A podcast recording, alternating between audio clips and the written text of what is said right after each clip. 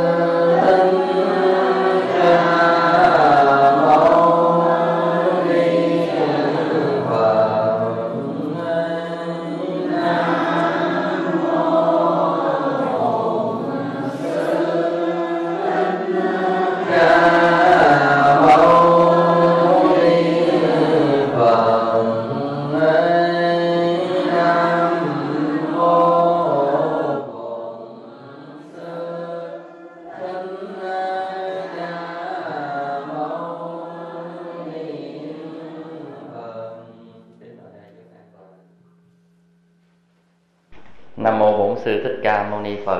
ừ, Kính thưa toàn thể quý Phật tử, hôm nay là buổi giảng thứ ba và cũng buổi giảng chót tại niệm Phật đường Viên Thông này.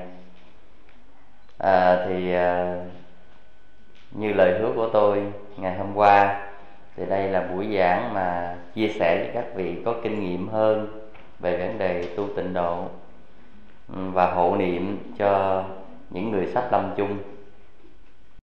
Lời đầu tiên của tôi trong buổi sáng hôm nay là xin hân hoan chào đón tất cả các vị và chúc các vị một ngày cuối tuần thật sự an vui, hạnh phúc. A Di Đà Phật.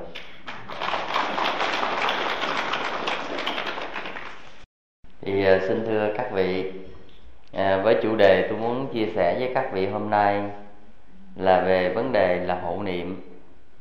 Để cho chúng ta hiểu biết hơn về việc này, nó có giá trị ở chỗ nào, và chúng ta thổi phồng một vấn đề để trở thành biến tướng và lệch lạc đi trong quan điểm của Phật giáo ở chỗ nào, thì chúng ta cần nhận thức rõ.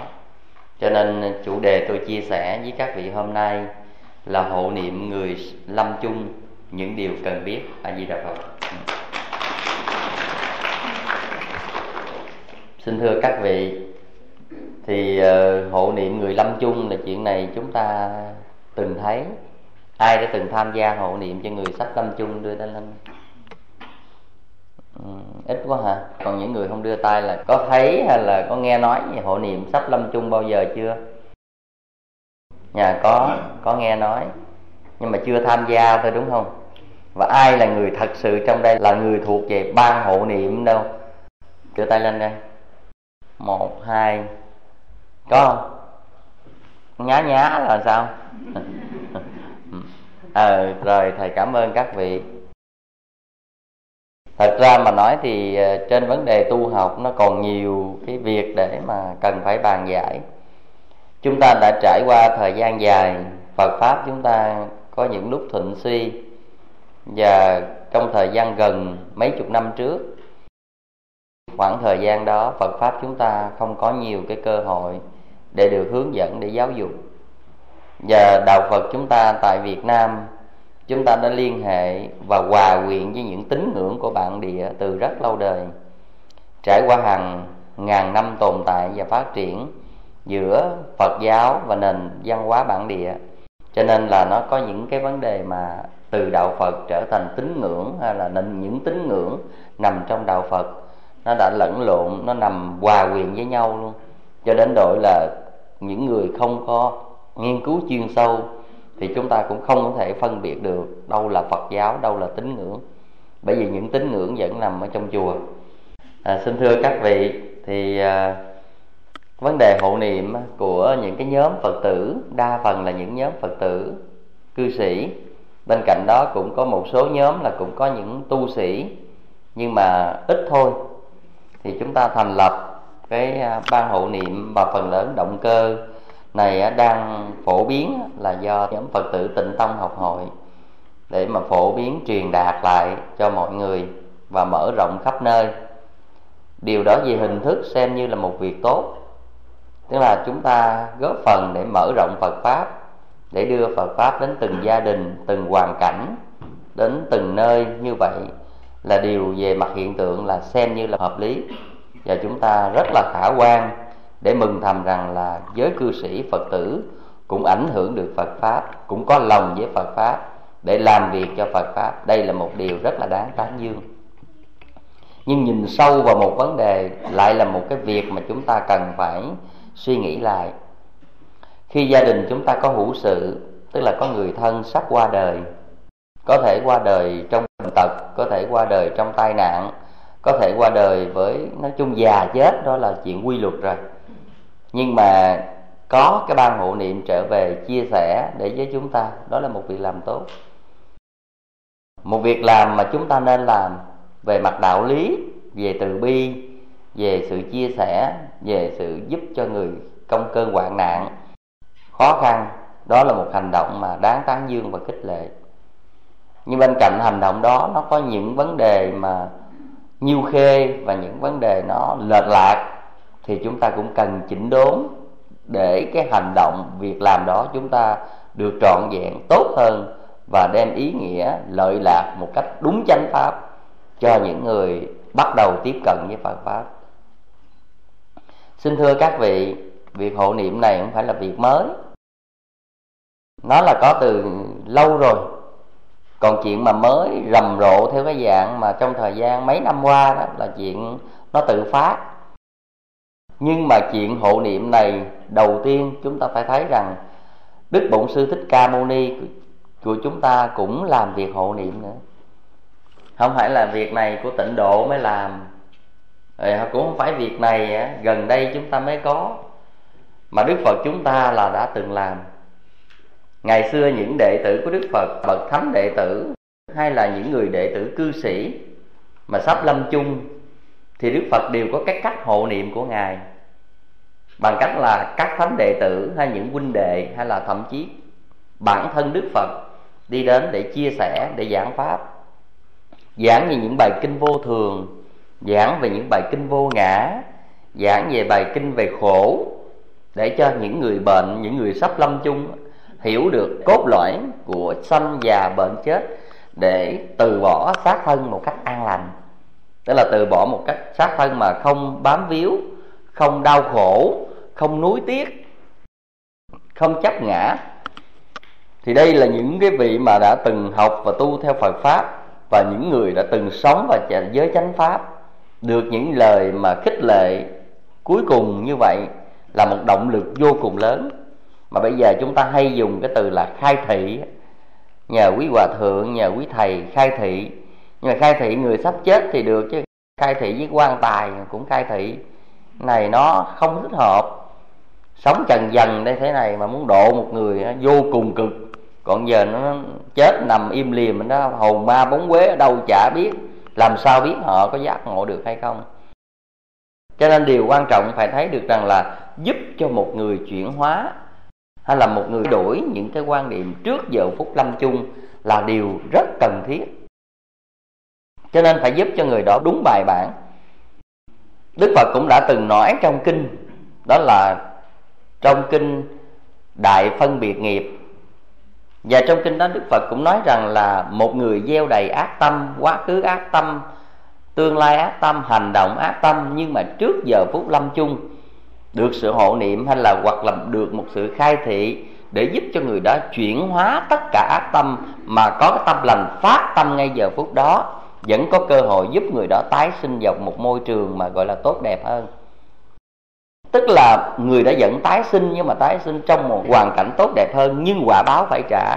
Trong kinh nói rất là rõ, quả báo ác phải trả, hành động ác phải trả, mọi nhân tố xấu phải trả, nhưng ngay giờ phút cuối cùng được thiện tri thức hộ niệm để giúp người đó chuyển hóa cái tâm thức, để người đó có thể là hối hận ăn năn với những việc làm cũ. Ngay giờ phút đó mà có lâm chung, thì cái ý niệm mà trước khi lâm chung là một ý niệm thiện, là một ý niệm lành, thì rất có thể giúp người đó có một môi trường tái sinh tương đối là tốt. Đây là cái điều mà trong kinh phân biệt nghiệp có nói. Nhưng mà chỉ cái điều là quả báo là phải trả à, phải nhớ tất cả những quả báo đã giai trả, không thể nào thay đổi được. Vì vậy thì chúng ta thấy rằng một phương pháp hộ niệm, nếu nói ra về lý, rất là quan trọng, rất là cần thiết. Cho nên sau này khi Phật giáo du nhập vào Trung Hoa, và trong cái thời kỳ thế kỷ thứ tư, thời kỳ của Ngài Tổ Tuệ Diễn Lô Sơn, lúc đó là Ngài là người mà sáng lập ra tông Tịnh Độ và trở thành sơ tổ của Tịnh Độ tông Trung Hoa. Dĩ nhiên là nó có sự kế thừa ban đầu một vài kinh điển của Ấn Độ, một vài bộ luận, một vài bộ kinh liên quan đến Tịnh Độ của Ấn Độ. Nhưng phải nói rằng để thành lập tông phái rõ ràng là phải nói xuất phát từ Trung Hoa. Và Ngài Tổ Tuệ Diễn ở Lô Sơn, chùa Đông Lâm, cơ bản nhất Ngài là sơ tổ của tông Tịnh Độ, và Ngài đã thiết lập nên một cái hội gọi là Bạch Liên Xã. Cái Bạch Liên Xã là để chỉ cho cái hội Bạch Liên, cái nhóm người Bạch Liên là đây là những người mà chuyên tu Tịnh Độ, những người chuyên ròng niệm Phật, những người chuyên tâm nguyện giảng sanh. Và trong cái hội này nó có cái là những người còn ở lại hay là những người chung trong hội đó là có trách nhiệm để hộ niệm cho những người sắp lâm chung trong hội này. Đó là bây giờ mình có một trăm người bạn đồng tu, mà cái người bạn tu của mình sắp lâm chung, thì chín mươi chín người còn lại có trách nhiệm để hỗ trợ niệm lực cho người này. Và nhờ cái hỗ trợ niệm này giúp cho người sắp lâm chung có nhân tố vãng sanh đó đủ chánh niệm hơn để dễ dàng vãng sanh. Như vậy thì ở đây cái vấn đề hộ niệm cơ bản nhất là hộ niệm cho những người có nhân tố vãng sanh. Tức là họ có nhân tố vãng sanh thì hộ niệm mới có thể giúp người đó vãng sanh, tức là giúp người đó tăng theo chánh niệm. Như vậy tự thân của từ hộ niệm nghĩa là gì? Hộ niệm là gì? Hộ niệm là cái nghĩa một cách cơ bản nhất là trợ niệm. Hộ niệm là trợ niệm thôi. Tức là cái chánh niệm là cái nhân tố chính là phải là người sắp lâm chung đó. Còn chúng ta là những người thân, những người bạn đồng tu, à, những người Phật tử đến để hộ niệm cho người đó. Hộ niệm đó gọi là trợ niệm, chứ không phải là chánh niệm. Cái chánh niệm là người đó nó nói chánh, còn chúng ta chỉ là hỗ trợ. Vì vậy nếu mà chánh, cái nghĩa là cái nhân tố nó không đủ cái yếu tố để vãng sanh, thì hàng ngàn trợ niệm này cũng không thể giúp người đó vãng sanh. Nhưng mà nó vẫn giúp cho người đó tăng thượng duyên trên tiến trình tái sinh. Như vậy về mặt hộ niệm chúng ta phải hiểu rất rõ là như vậy. Chúng ta đừng thổi phồng một cách cách quá đáng, tức là vẽ rắn thêm chân. Chúng ta tô hồng một cái việc mà trở thành giống như quan tưởng, thì đây là một cái việc mà không được chấp nhận. Chứ còn trên căn bản nguyên tắc, cái vấn đề hộ niệm là, là tốt mà. Thậm chí tôi khuyến khích chúng ta càng lập nhiều ban hộ niệm càng tốt, để mà cái giúp cho những người khác, chia sẻ với người khác những hoàn cảnh đó. Mình rất cần người hỗ trợ mình trong những hoàn cảnh mình có hoạn nạn vậy, có những hữu sự vậy, những người khác đến chia sẻ với chúng ta là rất tốt. Cho nên cái nhiệm vụ của người hộ niệm là phải biết cái cách hộ niệm như thế nào là đúng. Và khi chúng ta hộ niệm cho người khác đúng đó, chúng ta cũng đem lại lợi ích rất lớn. Và vì vậy cái người hộ niệm không đơn giản chỉ là người thuần túy làm việc bằng niềm tin và tín ngưỡng, mà đòi hỏi người đó cần phải hiểu thêm cái việc làm của mình một cách đúng lý và hiểu thêm giáo lý của Đức Phật. Còn bằng không chúng ta làm phản lại với giáo lý của Đức Phật. Thay vì chúng ta giới thiệu và truyền bá Phật Pháp, chúng ta là người đi phá hoại Phật Pháp bằng những cái hiểu mà lệch lạc, sai lầm. Và điều này nó không theo, nó tạo nên một sự phân hóa và tranh cãi bởi những chuyện không cần thiết. Bởi vì có những người tin được điều đó, nhưng mà chúng ta cứ chủ quan điều đó, nó là như vậy như vậy. Thì cái này chúng ta cần phải hiểu lại một cái cách cho nó, nó đúng nghĩa. Vậy thì bây giờ cái hộ niệm là trợ niệm, hỗ trợ, tức là hỗ trợ cái niệm lực cho người sắp lâm chung. Vậy thì cái nhân tố của người sắp lâm chung là nhân tố quyết định, chứ không phải người hộ niệm quyết định. Người hộ niệm là hỗ trợ cho cái, cái việc mà của người sắp lâm chung quyết định. Bây giờ ví dụ như tôi nói với các vị là một cái hạt giống, nên là một hạt xoài, một hạt mít. Để có cây xoài, để có trái xoài thì cái gì là quan trọng? Cái nhân tố của xoài là quan trọng. Còn đất, nước, không khí, ánh sáng, tất cả những cái đó gọi là ngoại duyên. Còn cái chánh duyên là cái hột xoài, còn ngoại duyên là cái trợ duyên. Như vậy nếu không có hột xoài thì bao nhiêu trợ duyên để thành cây xoài và có trái xoài? Bao nhiêu trợ duyên cũng không thành được, đúng không? Như vậy phải có, trước hết phải có hột xoài thì các cái trợ duyên đó mới giúp cho hột xoài tăng trưởng và phát triển. Này các vị hiểu một cái cách gọi là trên cái, cái hiện tượng của Phật nó là như vậy. Như vậy phong, đất, nước, gió, không khí, ánh sáng, tất cả mọi cái đó là cái trợ duyên, cái trợ niệm của hạt xoài. Hạt xoài là chánh niệm, hạt xoài là chánh nhân. Các vị hiểu được cái này không? Như vậy thì tác động của ngoại duyên sẽ làm tăng thượng duyên cho cái hạt xoài này nảy nở và phát triển. Nhưng người đó chính điều chính yếu phải có hột xoài. Vậy thì sự trợ duyên của tất cả mọi người là cái hỗ trợ, cái chánh nhân là người đó có đủ lòng tin về Tam Bảo, và người đó đã từng tu, và người đó đã từng phát nguyện vãng sanh. Và chính cái người từng tu, từng phát nguyện vãng sanh thì người này mới được trợ duyên này để giúp người đó vãng sanh. Cho nên cái niệm lực của cái người sắp lâm chung quan trọng. Bên cạnh đó, người hộ niệm giúp cho người sắp lâm chung những cái khai thị, mà những cái câu cốt lõi cần để giúp cho người đó giác ngộ. Tức là để từ bỏ những cái niệm ác và từ bỏ những cái mê loạn, và người đó làm sao để phát khởi được cái thiện tâm trong giờ phút sắp lâm chung. Việc này một người cư sĩ cũng có thể làm được, nhưng mà dường như chưa đủ bản lĩnh để làm việc này, hoặc là chưa nắm vững được học thuyết và vấn đề để giúp người đó để mà phát thiện tâm của người sắp lâm chung đó. Mà điều đó không phải dễ. Nhưng mà nếu mà chúng ta đánh động được cái điều đó để người đó hối hận ác nghiệp, à, nhận thức được sai lầm, và người đó tự phát một cái tâm lớn, hay là tự phát một, một thiện tâm, cho dù những thiện tâm cuối cùng trước giờ lâm chung vẫn có lợi ích cho người đó, cho tiến trình tái sinh. Đây là một cái điều mà chúng ta phải hiểu một cách rất rõ là như vậy. Và cái việc hộ niệm này cơ bản nhất là chúng ta hộ niệm là tối đa là tám tiếng. Nhưng mà thông thường có thể có những hoàn cảnh không cho phép chúng ta tám tiếng, một tiếng, hai tiếng, ba tiếng.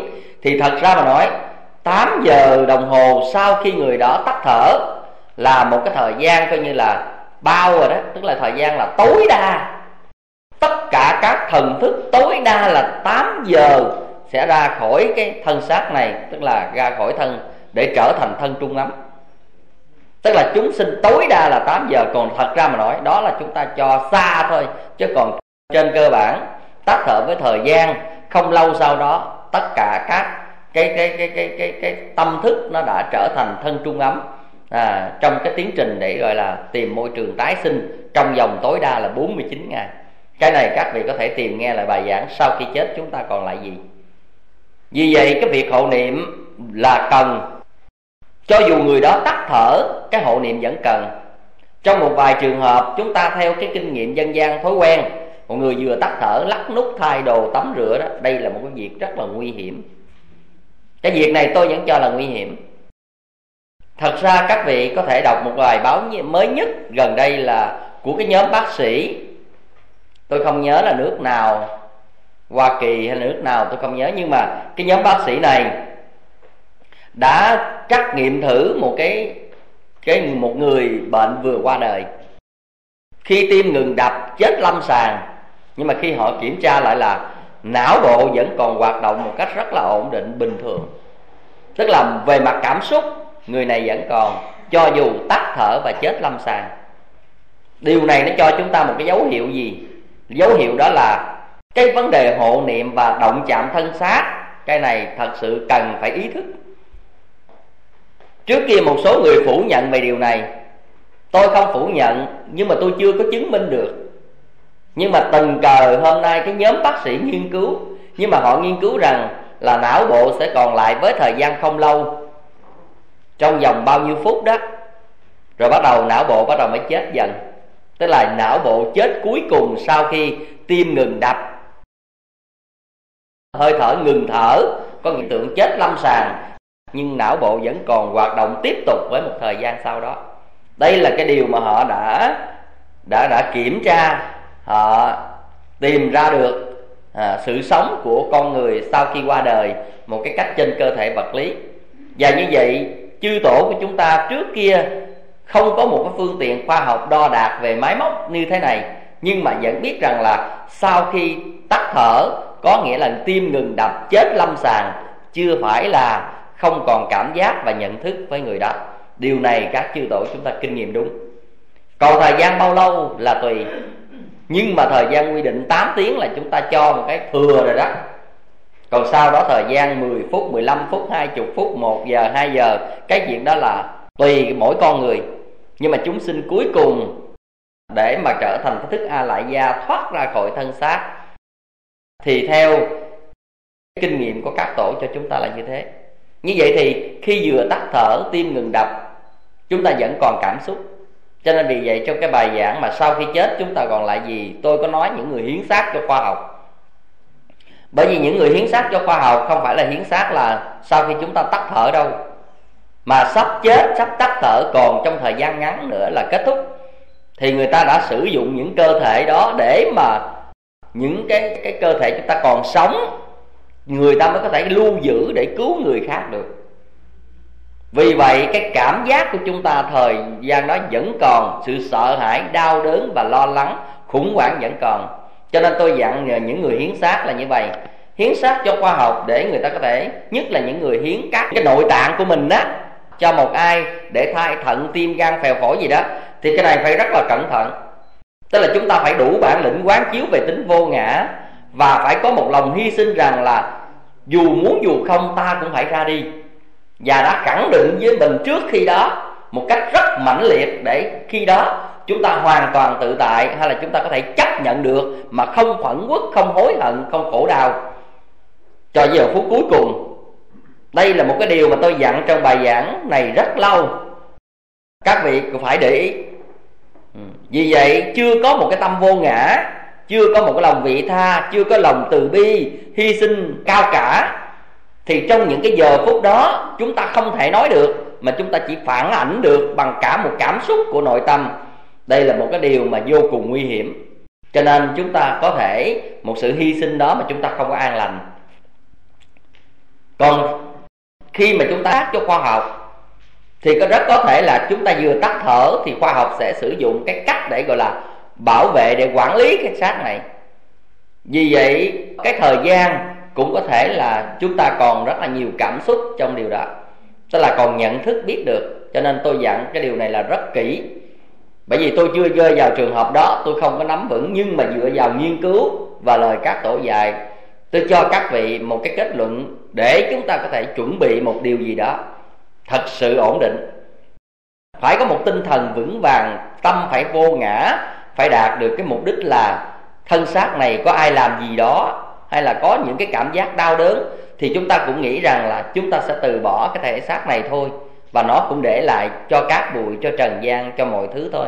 Chúng ta cũng không thể bám víu giữ gìn được nó. Bằng ý niệm này phải lòng dặn lòng quán chiếu để đạt được, thì lúc đó chúng ta mới có thể tự tại. Không có những tư vấn này chúng ta đừng liều mạng.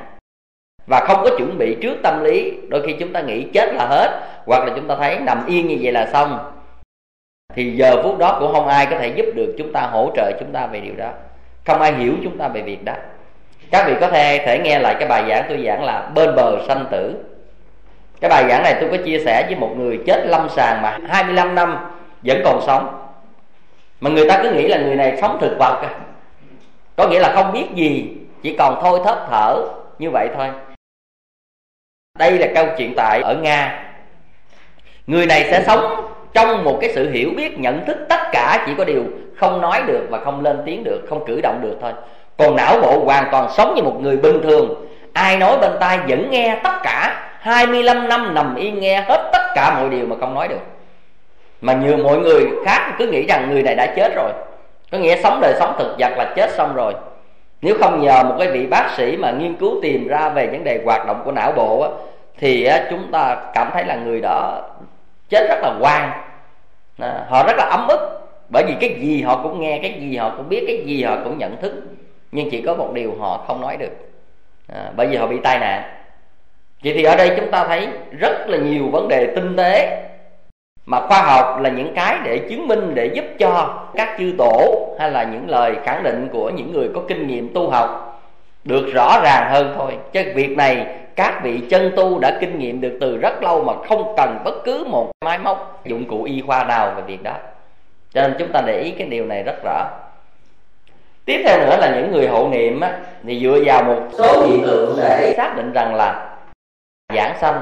Cái này là chúng ta cho nha, chúng ta cho giảng sanh, đó là chúng ta có quyền quyết định là ký giấy để cho người đã giảng sanh.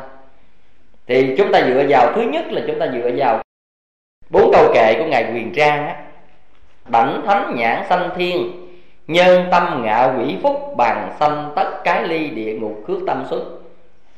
Thì trong cái cái này là một cái bài kệ để cho chúng ta thấy được là đảnh thánh là coi như là một người khi qua đời mà còn nóng ở trên đầu á, là coi như là người này hiển thánh, tức là người này đã đắc thánh quả đó, thì khi chết ấm trên đầu. Nhãn sanh thiên tức là ấm dùng mặt, dùng mắt, thì cái người này đã sanh cõi trời á. Nhân tâm là dùng ngực, dùng tim, tái sanh vào cõi người. Ngạ quỷ phúc là ấm dùng bụng, là ngạ quỷ. Bàn sanh tất cái ly là, là các loài súc sinh á, thì ấm ở đầu gối.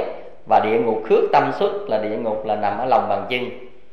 Thì chúng ta dựa vào cái bài kệ này để chúng ta có thể là xác định một người đó thuộc về vãng sinh. Thật ra mà nói, trong cái học thuyết vãng sinh là ở đây Ngài Quyền Trang không có đề cập à. Ngài Quyền Trang chỉ đề cập đến vấn đề của những người tu tập, mà Ngài là người của tông duy thức chứ không phải là tông tịnh độ. Vì vậy Ngài kinh nghiệm bằng con đường tu tập để đạt được thánh quả hay là gì đó ngay tại cuộc đời này. Cái mức độ khả năng của người đó có thể đạt đến như thế nào, và trạng thái sau khi qua đời, và cái hơi ấm còn lại ở vị trí nào, đây là kinh nghiệm của Ngài, chứ Phật thì không đưa ra vấn đề này. Vậy thì chúng ta thấy rằng là Ngài không nói đến vấn đề giảng sinh ở trong này. Ngài nói đến vấn đề kinh nghiệm của những con người có thể sinh vào ở một từng mức nào bằng những kinh nghiệm như thế. Nhưng mà chúng ta hiểu là khi một con người có thể qua đời bình thường, tức là cái sự qua đời này nó không lệ thuộc vào thuốc men, can thiệp của y học, máy móc và hóa chất trong cái con người của mình. Hãy nói là như vậy. Có những người chết một trạng thái bình thường thì cái mức độ này chúng ta có thể xác định được tốt hơn. Còn nếu mà chúng ta đã vô hóa chất, hay là chúng ta chạy điện tử, hay là chúng ta đặt máy, hay là chúng ta có những loại thuốc cực mạnh hồi sinh, hay là tất cả những gì đó nó can thiệp vào trong việc này đó, thì cái việc này rất khó mà chính xác được. Theo tôi thiết nghĩ là như vậy. Cho nên các vị mà dựa vào cái hiện tượng nóng ấm đó đó cũng chưa phải là vấn đề để gọi là quyết định. Cái thứ hai nữa đó là chúng ta là một số người lúc trước hay dựa vào cái chuyện xá lợi, tức là dựa vào những cái xương sau khi thiêu. Có những người xương màu màu xanh, màu hồng, màu tím, màu gì đó, và những cái việc mà xá lợi rần rộ trong thời gian qua đó. Tôi không biết tại sao thời gian qua tự nhiên rộ lên chuyện xá lợi ấy. Giống như vụ mùa vậy đó. Thật ra mà nói vậy đó, cái vấn đề này tôi thấy nó, nó không thiết thực lắm. Nhưng mà vậy cũng có một số người ào ào chạy theo. Không riêng gì xá lợi của Phật, của các tánh đệ tử Phật, mà xá lợi của cư sĩ. Cư sĩ này xá lợi muỗng vùa này, cư sĩ kia xá lợi cả cái chén kia, cũng không hiểu ở đâu quá trời quá đất. Nhưng mà có những người mà sau này ta lấy xương màu á, của một số người bị bệnh ung thư á, rồi chúng ta khi thiêu ra nó có những xương màu, rồi chứ mình nghĩ cái đó là những người đã là giảng sanh rồi, nhờ những hiện tượng màu sắc của xương cho nên gọi là xương xá lợi. Thật ra mà nói, sau này chúng ta đã bị khủng hoảng về điều đó. Tại vì những người ung thư họ vô quá chất, họ chích những loại thuốc quá chất gì đó, nó động lại trong các cái vùng được chích, là vùng xương hay là vùng đó đó. Và khi thiêu á, nó phản ứng hóa học á, nó trở nên có màu. Và vì vậy có một số người tưởng tượng rằng đó là xá lợi, thân mình không tu tập gì trơn trọi, nhờ giờ phút chót gì đó, hộ niệm gì đó ha. Rồi khi thiêu ra, tại vì đa phần những người ung thư chết cả dai dẳng đó, nhờ hộ niệm mình này kia kia nọ, cho nên là bây giờ thiêu ra cục đầu gối thì phải đi lớn ha, à, như ngay sọ não thì bạn muỗng vùa ha, à, thế thế vậy đó. Tức là chúng ta cho những hiện tượng đó gọi là giảng sanh. Nhưng sau này chúng ta bị khủng hoảng về điều đó, bởi vì một thời gian không còn màu nữa, bởi vì đó là phản ứng quá chất nhất thời. Sau này những cái xương đó nó lại bị, nó bị thâm đen và nó đen thui, nó, nó, nó bị oxy hóa, nó đen thui hết toàn bộ hết. Rồi lúc đó chúng ta bị khủng hoảng. Mới đầu chúng ta trưng bày, rồi chúng ta thấy lạ lạ, chúng ta đem giấu, rồi biết là chúng ta biệt tích ở đâu luôn mất tiêu. Thì ở đây là cũng tại tự mình hại mình, tự mình hại mình. Cái sự lý giải nó, nó, nó, nó không được hợp lý. Cho nên á, cái chuyện tu ít mà kết quả nhiều, đây là cái chuyện chúng ta thích. Làm chơi mà ăn thiệt á. Đời chúng sinh là thích vậy á, làm chơi mà ăn thiệt. Cho nên kêu các vị tu hành cả đời, dụng công này kia kia nọ đó, thì các vị nhát. Chứ kêu niệm Phật dài ba tiếng để được giảng sanh, cỡ nào cũng niệm, à, niệm chết bỏ rồi cũng được đó. À, thì đây là các vị thích cái cách như vậy. Các vị không thích cái cách tu chiến thắng mình để chuyển hóa mình. Bởi vì những tập khí của mình quá khó chuyển hóa. Mình thuộc dạng cứng đầu cứng cổ, mình thuộc dạng cố chấp, mình thuộc dạng là tham lam sân si ích kỷ, mình thuộc dạng là tham tàn hạm dục gì đó. Tất cả mọi thứ mình thấy mấy này tu tập điều phục khó á. Mà nghe nói có gì đơn đơn giản nhẩm nhẩm nhẩm nhẩm nhẩm nhẩm gì đó, dài ba tiếng, dài ba ngày gì đó là có thể giảng sanh, thì việc này dễ làm hơn. À, tức là nấu cát mà muốn thành cơm. Cho nên vì ham thích dễ dàng, cho nên mới có những cái mà các vị bị lừa. Ừ, các vị bị lừa. Cho nên một số người nữa là dựa vào trong việc niệm Phật mà dựa vào cái thân mềm. Xin thưa các vị, có những người chết cứng, nhưng mà có những người sau khi chết vẫn mềm. Rồi có những người á, với thời gian nào mềm. Thì cái này có vô số trạng thái. Có thể do cơ thể vật lý, do bệnh tật, có thể do nhiệt độ khách quan nóng lạnh, có thể do thuốc men, mọi thứ mà cơ thể chúng ta có một giai đoạn để rã đông đó. Tức là chúng ta phải nói là rã đông, tức là con người chúng ta đó có một giai đoạn và một nhiệt độ nào đó tương ứng thì cơ thể chúng ta sẽ mềm trở lại. Như vậy hộ niệm là một trong những cách thức để làm tăng về nhiệt độ. Cái này trong cái, cái người thân của chúng tôi kia, chúng ta từng hay mà đốt lửa, đốt đèn rồi ở quan tài, đốt đèn cầy xung quanh người chết đó, để tạo cái nhiệt độ đó. Bởi vì lúc đó âm khí, cái người chết tỏa ra tử khí, cái âm khí đó, thì cái điều đó nó không tốt. Mà chúng ta đốt như vậy, đốt nhang, đốt đèn để nó làm tăng nhiệt độ, để gọi là nó giảm áp lực của tử khí và của âm khí ra đi. Đây là cái kinh nghiệm của người xưa chúng ta rất là hay đó. Ví dụ tại sao người chết người ta phải để hột gà, rồi để chuối xiêm sống rồi đó. Tất cả những cái này là kinh nghiệm của người xưa. Chúng ta biết rằng đây là những loại hút âm khí rất là tốt. Nó có cái khả năng hút về tử khí của con người, để tránh đi làm ảnh hưởng đến những người sống. Cho nên người ta phải để trứng gà, phải dằn chuối đó. Đó là những kinh nghiệm rất hay. Các vị thử đem mấy trái chuối đó ra, bắt các vị chặt ra đi, nó đổi màu hết trong ruột đó, đó. Hoặc là trứng gà nó đổi hết, bởi vì tự thân nó hút các cái âm khí vào mà. Cho nên nó thâm tím đen thui à. Và những người mà vô tình ăn những trái chuối đó đó thì rất là nguy hiểm. Nó không phải là tà ma gì hết á, Nhưng mà mình ăn như vậy đó là mình ăn cả tử khí vào trong con người, mà tử khí là những khí độc. Cho nên nếu một người mà hơi yếu một chút ăn đó vô là chết liền tức khắc. Còn nếu người mạnh hơn có sức đề kháng á, thì có thể là chúng ta có thể là bệnh nguy hiểm chút rồi chúng ta vượt qua. Tức là mình có sức đủ sức để đề kháng với cái lượng chuối mình ăn tử khí là bao nhiêu. Những trứng gà đó mà đem bỏ không, mà chặt bỏ không là đem dẫm nát là để cho con này con kia ăn cũng không phải là điều tốt. Còn con người ăn lại càng nguy hiểm hơn. Và những người mà yếu chúng ta thấy là những người yếu yếu thôi, đi đám tang hay lại thâm liệm cái coi, chúng ta về là chúng ta bệnh một đống liền đó. Tức là mức độ đề kháng của chúng ta không đủ với cái các loại mà tử khí nó tỏa ra xung quanh. Chứ chúng ta đừng nghĩ xui gì trơn trọi á, đó là nguyên tắc như vậy thôi. Thành ra cái việc mà để gọi là hộ niệm để giúp cho một người, để gọi là chúng ta dựa vào mềm gì đó mới đầu cứng rồi sau này mềm. Thật ra mà nói kinh nghiệm của Hòa Thượng Thiện Tâm là bậc thầy về tu tịnh độ đó, ở Việt Nam không có đề cập đến vấn đề là mềm như thế nào hết đó. Mà Hòa Thượng chỉ nói rằng là nếu sau thời gian tám tiếng hộ niệm mà thân xác vẫn còn cứng, hoặc là do hộ niệm lâu mà thân xác phải bị cứng, thì chúng ta sử dụng những chiếc khăn nhúng vào nước ấm, nước nóng, và chúng ta đắp vào những cái vị trí đó trong thời gian một hai phút là tự chỗ đó nó mềm liền. Đây là kinh nghiệm của Hòa Thượng đã dạy trong quyển niệm Phật tập yếu. Như vậy tôi không thấy Hòa Thượng đề cập đến cái việc gọi là do mềm, do gì đó mà được vãng sanh. Ngài là một bậc thầy về tu tịnh độ mà. Các vị phải hiểu là như vậy. Đâu có đơn giản đâu. Nhưng mà Ngài không có nói về những đề gọi là nhận thức về các cái điều đó để kinh nghiệm mơ màng về điều như thế. Mà Ngài có dặn là nếu không mềm hay là lúc đó là cơ thể đã cứng thì sử dụng các loại khăn để làm cho mềm ra. Ví dụ như tai co là gì, thì bây giờ nhờ đắp khăn nóng vào cái khớp này, đắp khăn nóng trong vòng một hai phút thì tự nhiên chúng ta dở tay ra bình thường trở lại. Như vậy chúng ta thấy rằng nhiệt độ nó làm thân nhiệt á, à, nó làm cho cái cơ thể của con người nó không đông cứng lại. Như vậy thì hiện tượng mà nhiều người hộ niệm á, trong một cái căn phòng mà nếu đủ ấm thì cái cơ thể này rất khó để cứng, rất khó để cứng. Hoặc có thể là vừa chết nó cứng, nhưng mà sau đó rồi do cái nhiệt độ từ từ thì nó rã rong, nó sẽ làm cho cái cơ thể này nó mềm lại từ từ.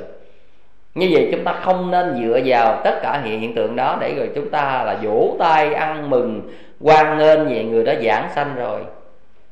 Trong niềm tin thì giảng sanh, mà lỡ nghiệp của người đó lúc đó ngồi dưới địa ngục á, rồi ở trên đây lo ăn mừng, lúc đó người đó còn hận thêm nữa, tao đọa xuống địa ngục, nó ở nhà nó ăn mừng.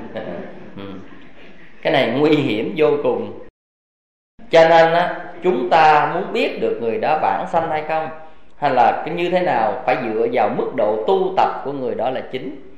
Còn những cái hành động hộ niệm của chúng ta là trợ niệm. Có những hiện tượng sắc tươi hồng, tất cả mọi thứ gì đó được đó như một cái tướng đẹp, tướng tốt, chúng ta cảm thấy đó là một niềm vui, nhưng không lấy đó là quyết định cho vãng sanh.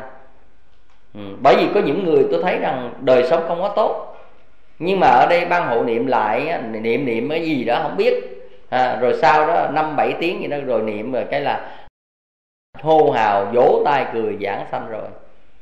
ừ. Cái việc này là một việc mà dẫn đến cái nguy hiểm cho những người cư sĩ này. ừ. Các vị phải thấy vậy. Còn có những trường hợp tôi thấy những vị thầy đã đứng ra làm niệm tám tiếng không giảng sanh, niệm thêm tám tiếng nữa, tám tiếng chưa giảng sanh, làm tám tiếng nữa cái giảng sanh. Đây là quá đáng. Học Phật mà nói việc tà. Ví dụ sau tám tiếng rồi đó, nó chưa đủ mềm, nó niệm tám tiếng nữa, nó ấm lên mềm, ngượng hồi nữa tức quá đổ nhiệt lên rồi cái bắt đầu nó làm quá, nó phải mềm chứ sao. à. Rồi lúc đó chúng ta dựa vào đó chúng ta nói là là là, là nó vãng sanh rồi. Đây là những cái việc làm rồi gọi là nó không thích hợp với khoa học. Tại sao các bệnh viện hay là nhất là ở tại Mỹ người ta không cho chúng ta phải tiếp cận những cái xác chết mà khi chưa được xử lý? Để vì chúng ta bảo vệ sức khỏe của những người còn lại thôi. Họ là làm theo cái việc gọi là khoa học đó. Còn ở đây chúng ta mang cái nghĩa là về mặt tín ngưỡng Phật giáo, nhưng mà chúng ta cũng biết cái mức độ hợp lý của các hành động. Cho nên tổ chỉ dạy cả Hòa Thượng Thiền Tâm cũng dạy là tối đa là tám tiếng thôi. Còn ở đây chúng ta tám tiếng chưa mềm, chúng ta làm thêm tám tiếng nữa là mười sáu tiếng, mười sáu tiếng chưa mềm chúng ta làm tám tiếng nữa. Tất cả những cái việc này rồi để rồi cuối cùng chúng ta ăn mừng cho cái việc mà gọi là vãng sanh đó. Không có những chuyện vô lý bậy bạ như vậy. Và lúc đó không có một thần thức nào ở bên đó để mà có thể là là là tiếp nhận về những điều chúng ta xung quanh cái xác đó. Cho nên ở đây có những cái việc làm mà chúng ta nên để ý là vì quá tín ngưỡng cho nên chúng ta làm nhiều cái nó rất là lệch lạc. Mà trong cái lệch lạc này nó dẫn đến cái chủ quan của những người Phật tử cư sĩ. Thời gian qua tôi biết rất là nhiều người tu tập người ta loại trừ tăng bảo do những người hướng dẫn cho người ta đầu độc người ta về điều đó. Tức là người ta thấy rằng á, nếu tôi tự giảng sanh được hoặc các ban hộ niệm giúp tôi giảng sanh được thì cần gì ông Phật. Cho nên có những người không cần giáo lý Phật giáo luôn, có người không thờ Đức Phật Thích Ca luôn, thờ Đức Phật A Di Đà thôi là đủ rồi. Đây là một cái việc mà bỏ gốc theo ngọn, một sự xúc phạm đến giáo tổ của chúng ta. Có những người cực đoan đến độ là thờ Phật A Di Đà thôi, không đếm xỉa đến Phật Thích Ca và không thờ Đức Phật Thích Ca. Trong khi Đức Phật A Di Đà là một Đức Phật gọi là được giới thiệu có thể là qua truyền thuyết, và chỉ có tâm tịnh độ mới thờ và tín ngưỡng theo Phật A Di Đà. Như vậy trên nguyên tắc sự có mặt đạo Phật trên cuộc đời là do Phật A Di Đà, Phật Thích Ca. Phật Thích Ca, Phật Thích Ca là người tìm ra con đường đạo. Phật Thích Ca là người khai sáng đạo Phật. Phật Thích Ca là một người giác ngộ thật sự. Phật Thích Ca là một Đức Phật lịch sử trong cuộc đời. Và Kinh Di Đà có đề cập đi chăng nữa thì cũng do Đức Phật Thích Ca giới thiệu về cảnh giới tịnh độ cho những người tu theo tịnh độ, chứ không phải là Đức Phật A Di Đà để có mặt để trong các cái buổi pháp thoại của ngài.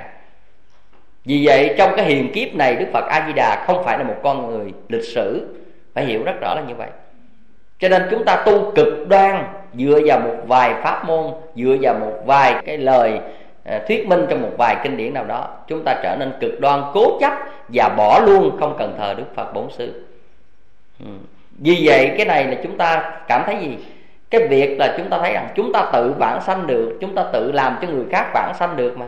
Cái thằng đó đâm heo thuốc chó tôi lại tôi làm nó còn vãng sanh được mà, còn huống chi là tôi hay là thế này thế kia. Cho nên cái vấn đề gọi là các pháp môn khác cần gì học, và Đức Phật khác cũng cần gì quan tâm. Và ông Phật xưa không làm được chuyện đó, nhưng mà tụi tôi cái chúng phàm phu ngu ngốc như thế này làm được chuyện đó. Có nghĩa là tôi ngu về mà tôi giỏi hơn Đức Phật Thích Ca mà. Phật Thích Ca ngày xưa có làm được ai điều đó chưa? Phật Thích Ca ngày xưa chưa có thể giúp ai được bằng điều đó đó.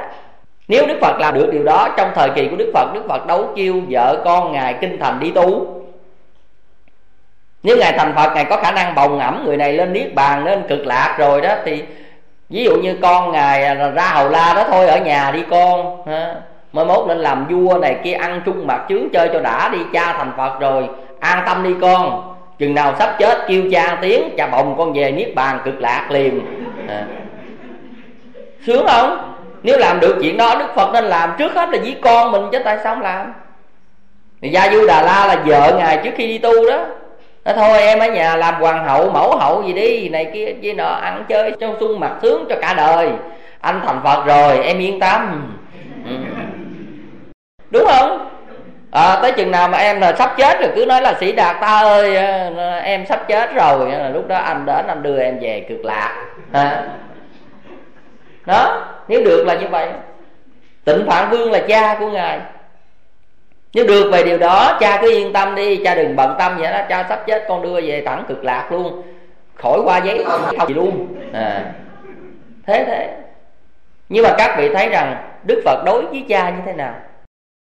Tận tị khuyên cha tu hành để đạt đến thánh quả tầng thứ ba là A La Hàm, tắt thở trong cái giai đoạn thánh quả tầng thứ ba.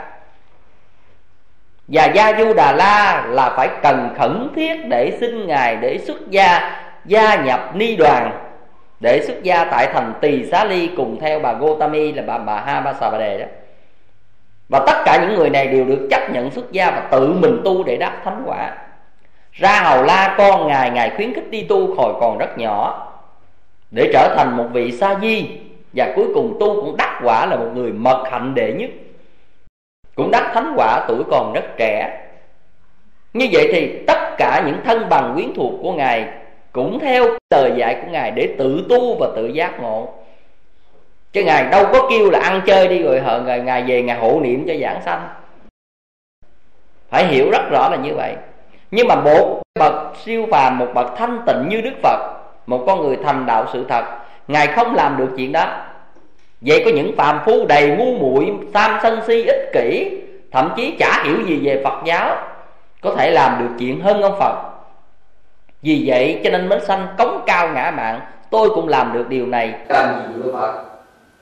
Chỉ cần một câu A Di Đà tôi có thể giải quyết tất cả rồi. Thì hiểu biết những cái tam tạng kinh điển Phật giáo để làm gì?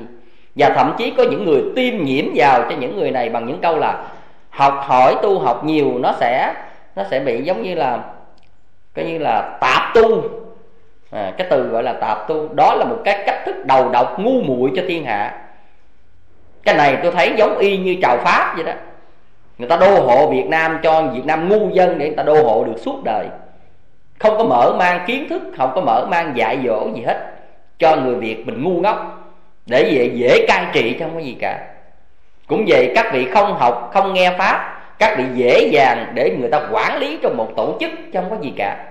Đây là một hành động tôi thấy có chủ ý không lành mạnh, phải nói là như vậy.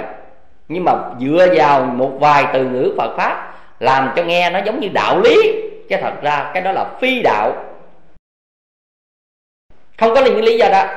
Và làm cho những cái người cư sĩ cảm thấy rằng tôi cũng tự giải thoát được rồi, cho nên là cần chi nữa. Thậm chí không cần thầy tu nào, thậm chí mấy ông thầy tu giờ lượm thuộm, có ra gì đâu, còn thua tôi nữa. Tôi là một cư sĩ, tôi sống còn tốt hơn thế thế. Cho mình là như vậy.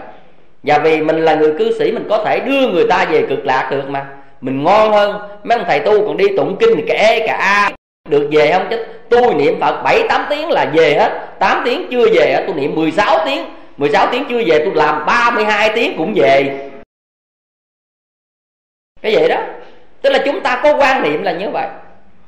Vì vậy cho nên tất cả những người này chứa chấp tất cả những phiền não, tư duy lệch lạc, tà kiến ở trong đầu một cách cực đoan. Và vì vậy để nói là người này giải thoát, tôi không chắc ăn. Mà nói người này giảng sanh lại càng khó hiểu nữa. Dĩ nhiên giảng sanh là cái trong tầm tay của các vị, các vị có khả năng và có thể đạt được điều đó. Nhưng không phải đạt được bằng cái cách máy móc như thế. Các vị nhớ kỹ, trong kinh A Di Đà chỉ nói một câu mà các vị cần phải lưu ý, rồi các vị hiểu được hành động của những người này.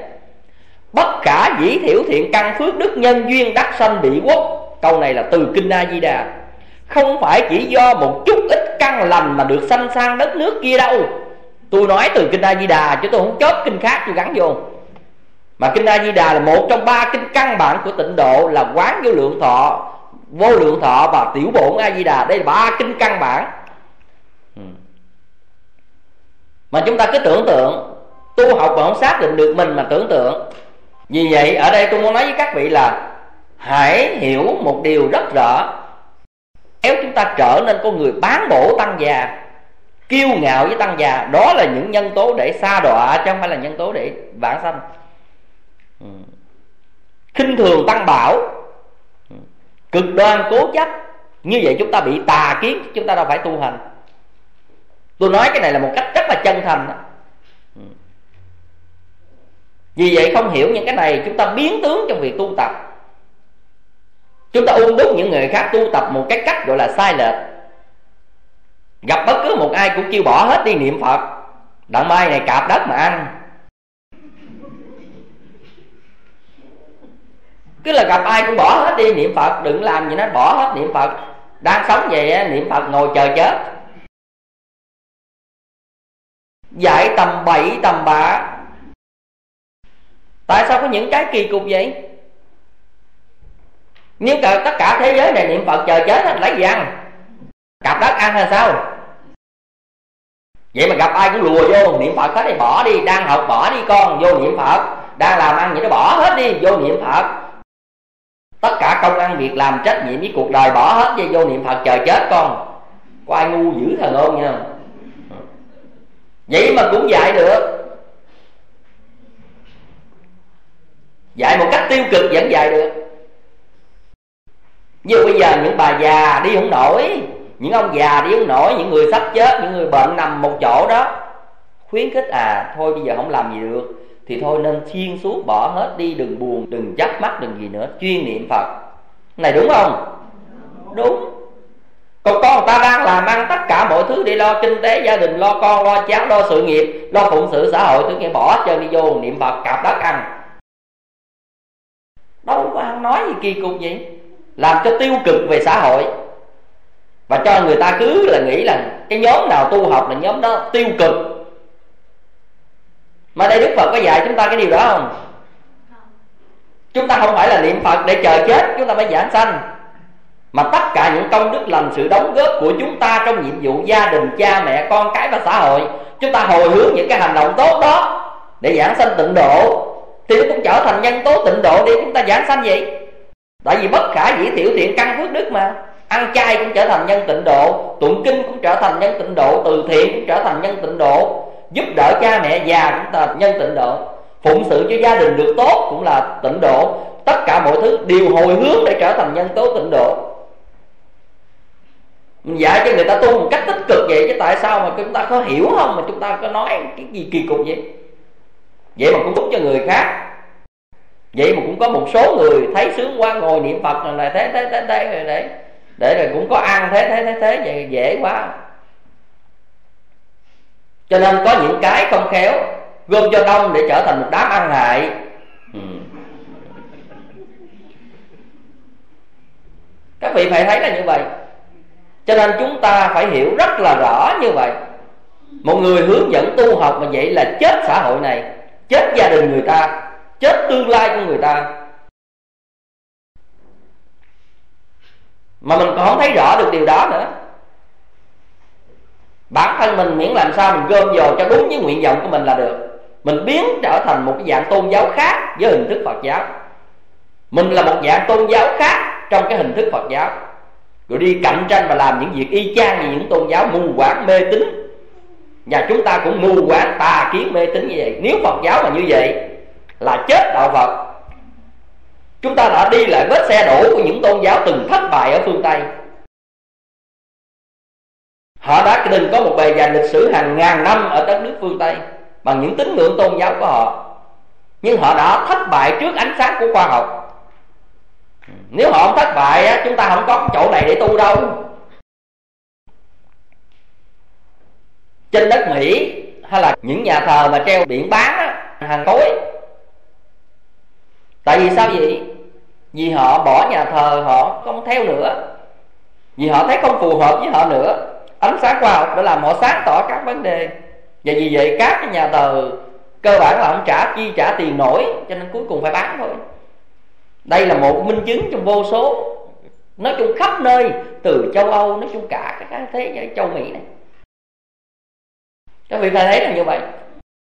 Cho nên ở đây người ta đã từng sai lầm rồi á, người ta đi tìm cái ánh sáng đông phương để người ta học, để người ta bổ sung vào học thuyết của người ta để tồn tại và phát triển tiếp với xã hội này. Chúng ta có một cái bề dày lịch sử hơn hai nghìn năm, đồng thời một học thuyết quá tuyệt vời, có một không hai trên cuộc đời. Cuối cùng vì một lợi nhuận nhỏ nào đó, để đi gom góp những cái người mê tín kém cỏi nào đó, rồi cuối cùng bán rẻ danh dự đạo Phật để đi lại cái vết xe đổ của những người ta từng chạy chết về cái điều này. Người ta cầu về thiên đàng, mình cầu về cực lạc, cái kiểu đó giống y chang như nhau. Đúng là bắt tay làm anh em đi sướng á. ừ. Cho nên ở đây chúng ta thấy rằng chúng ta đã làm những điều rất là sai lầm và làm cho đạo Phật trì trệ và trở nên tụt hậu, đưa cho người ta trở về cái hàng ngàn năm của những cái văn hóa tín ngưỡng của phương Tây. Bóc con người Việt Nam trong hiện tại, những người tu theo Phật Pháp hiện tại trở về với cái thời kỳ của hàng ngàn năm trước mà người ta đã từng thất bại. Đây là một cái điều mà các vị cần phải ngồi suy gẫm. Tôi không cho tịnh độ là sai, nhưng mà tu phải đúng với tông chỉ của tịnh độ đàng hoàng, bài bản đàng hoàng, chứ không phải là tu tập một cách ẩu như vậy. Chúng ta đâu có liều mạng dựa vào một vài câu gì đó để chúng ta cho là tất cả như vậy. Phật tử cần phải học nhiều thứ để bổ sung cho cái kiến thức của mình trước khi đi vào trong một cái chuyên sâu. Khi vào chuyên sâu rồi mới bỏ. Cũng giống như phi thiền trước khi phi đến sao quả cũng vậy, nó phải có nhiều cái thứ chung quanh nó, cuối cùng nó còn cục về này nhỏ xíu rồi nè, nó tới đó, tới đó nó không cần cái thứ này nữa, cái thứ này nó không mang được tới đó nổi, nhưng mà phải có nó mới gần lên được, gần tới đó. Còn bây giờ tự nhiên dưới đất nó thôi không cần đâu, cục lớn vậy nè, đi đi con, đi đi thử tới không. Cho nên cái việc các cái việc cứ nói tạp tu, tôi không hiểu tạp tu là cái quái gì, cái từ dùng cái chữ cái gì. Một người đi đến đỉnh cao của tuệ giác nói tạp tu đúng, còn một người đang đầy dẫy nghiệp chướng, tất cả mọi thứ học thì chưa hiểu cái gì hết trơn trọi, tu hồng kia tạp tu, cái đó là kêu là tu ngu.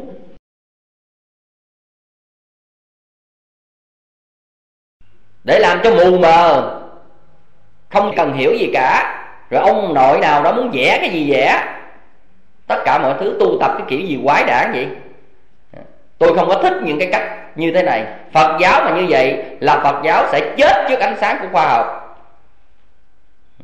Người ta sở dĩ ngưỡng mộ Đức Phật là Đức Phật tuyệt vời quá, khoa học phải cúi đầu ngưỡng mộ. Còn những cái cách tu của chúng ta như vậy á, họ có ngưỡng mộ chúng ta đâu, họ cười mũi chúng ta đó. Họ thấy chúng ta làm kiểu gì ngu ngu quá mà không biết làm gì. Cho nên có những cái mà chúng ta khuyến khích họ tu, họ sợ, tại vì thấy cách chúng ta làm vậy đáng sợ quá. Cho nên đây phải để ý về cái pháp môn tu học cho nó đúng bài, rõ nghĩa đàng hoàng, chứ không phải như thế. Thứ hai nữa đó là để tạo cho người ta ảo giác về niềm tin mù quáng, ảo tưởng rằng mình vãng sanh, và ảo tưởng qua cái mơ mộng, nằm ngủ cái ai có mộng ba giờ mai nó vãng sanh nha, à, năm giờ chiều gì đó vãng sanh nha. Tại sao lại là như thế? Tất cả chúng ta không khẳng định được mình. Các vị tu tập biết giờ biết khắc lâm chung là cái chuyện này đương nhiên, nhưng mà không phải do chúng ta ảo giác và quá tưởng tượng. Có những người ảo giác và quá tưởng tượng rơi vào trong cái chuyện là thông báo tầm bậy tầm bạ. Việt Nam thời gian qua bị mấy trận rồi, muốn điên rồi. Cách đây thời gian chừng hai năm à, tôi nhớ ở làng Vạn Hạnh của, của Vũng Tàu đó, có sư cô đó, cô tuyên bố là cổ năm giờ khuya gì đó, cô tuyên bố. Tôi nói hàng ngàn hàng ngàn người đổ xô kéo xe đi về cái vùng đó, cái làng Vạn Hạnh đó, cái bằng nó vùng đó cả hàng mười ngàn người có mặt trong đêm đó. Mà trước khi tôi nói thiệt, nói chi các Phật tử đệ tử tôi cũng lủi đầu đi qua đó.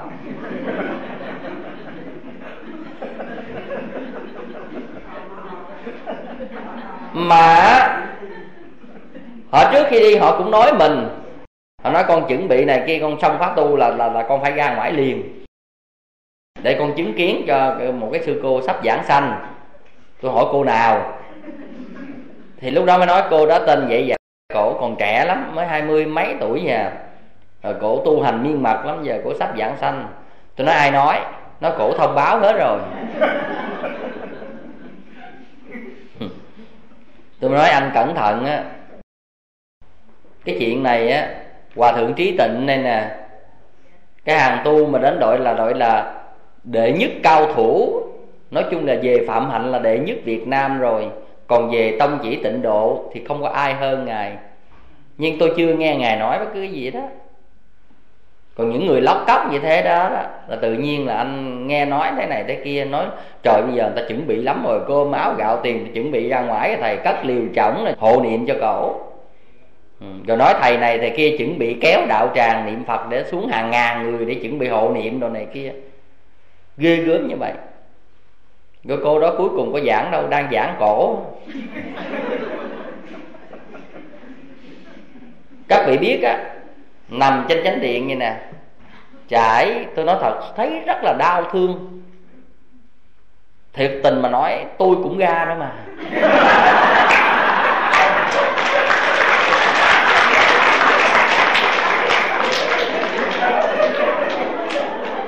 Tại vì á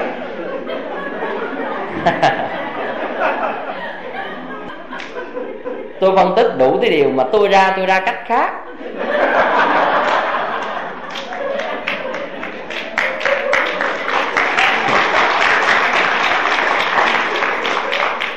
các vị biết á, là cái nơi mà cô này á, là nói là giảng sanh á, là ngang hông xó cửa với cái viện chuyên tu của thầy Thiện Thuận.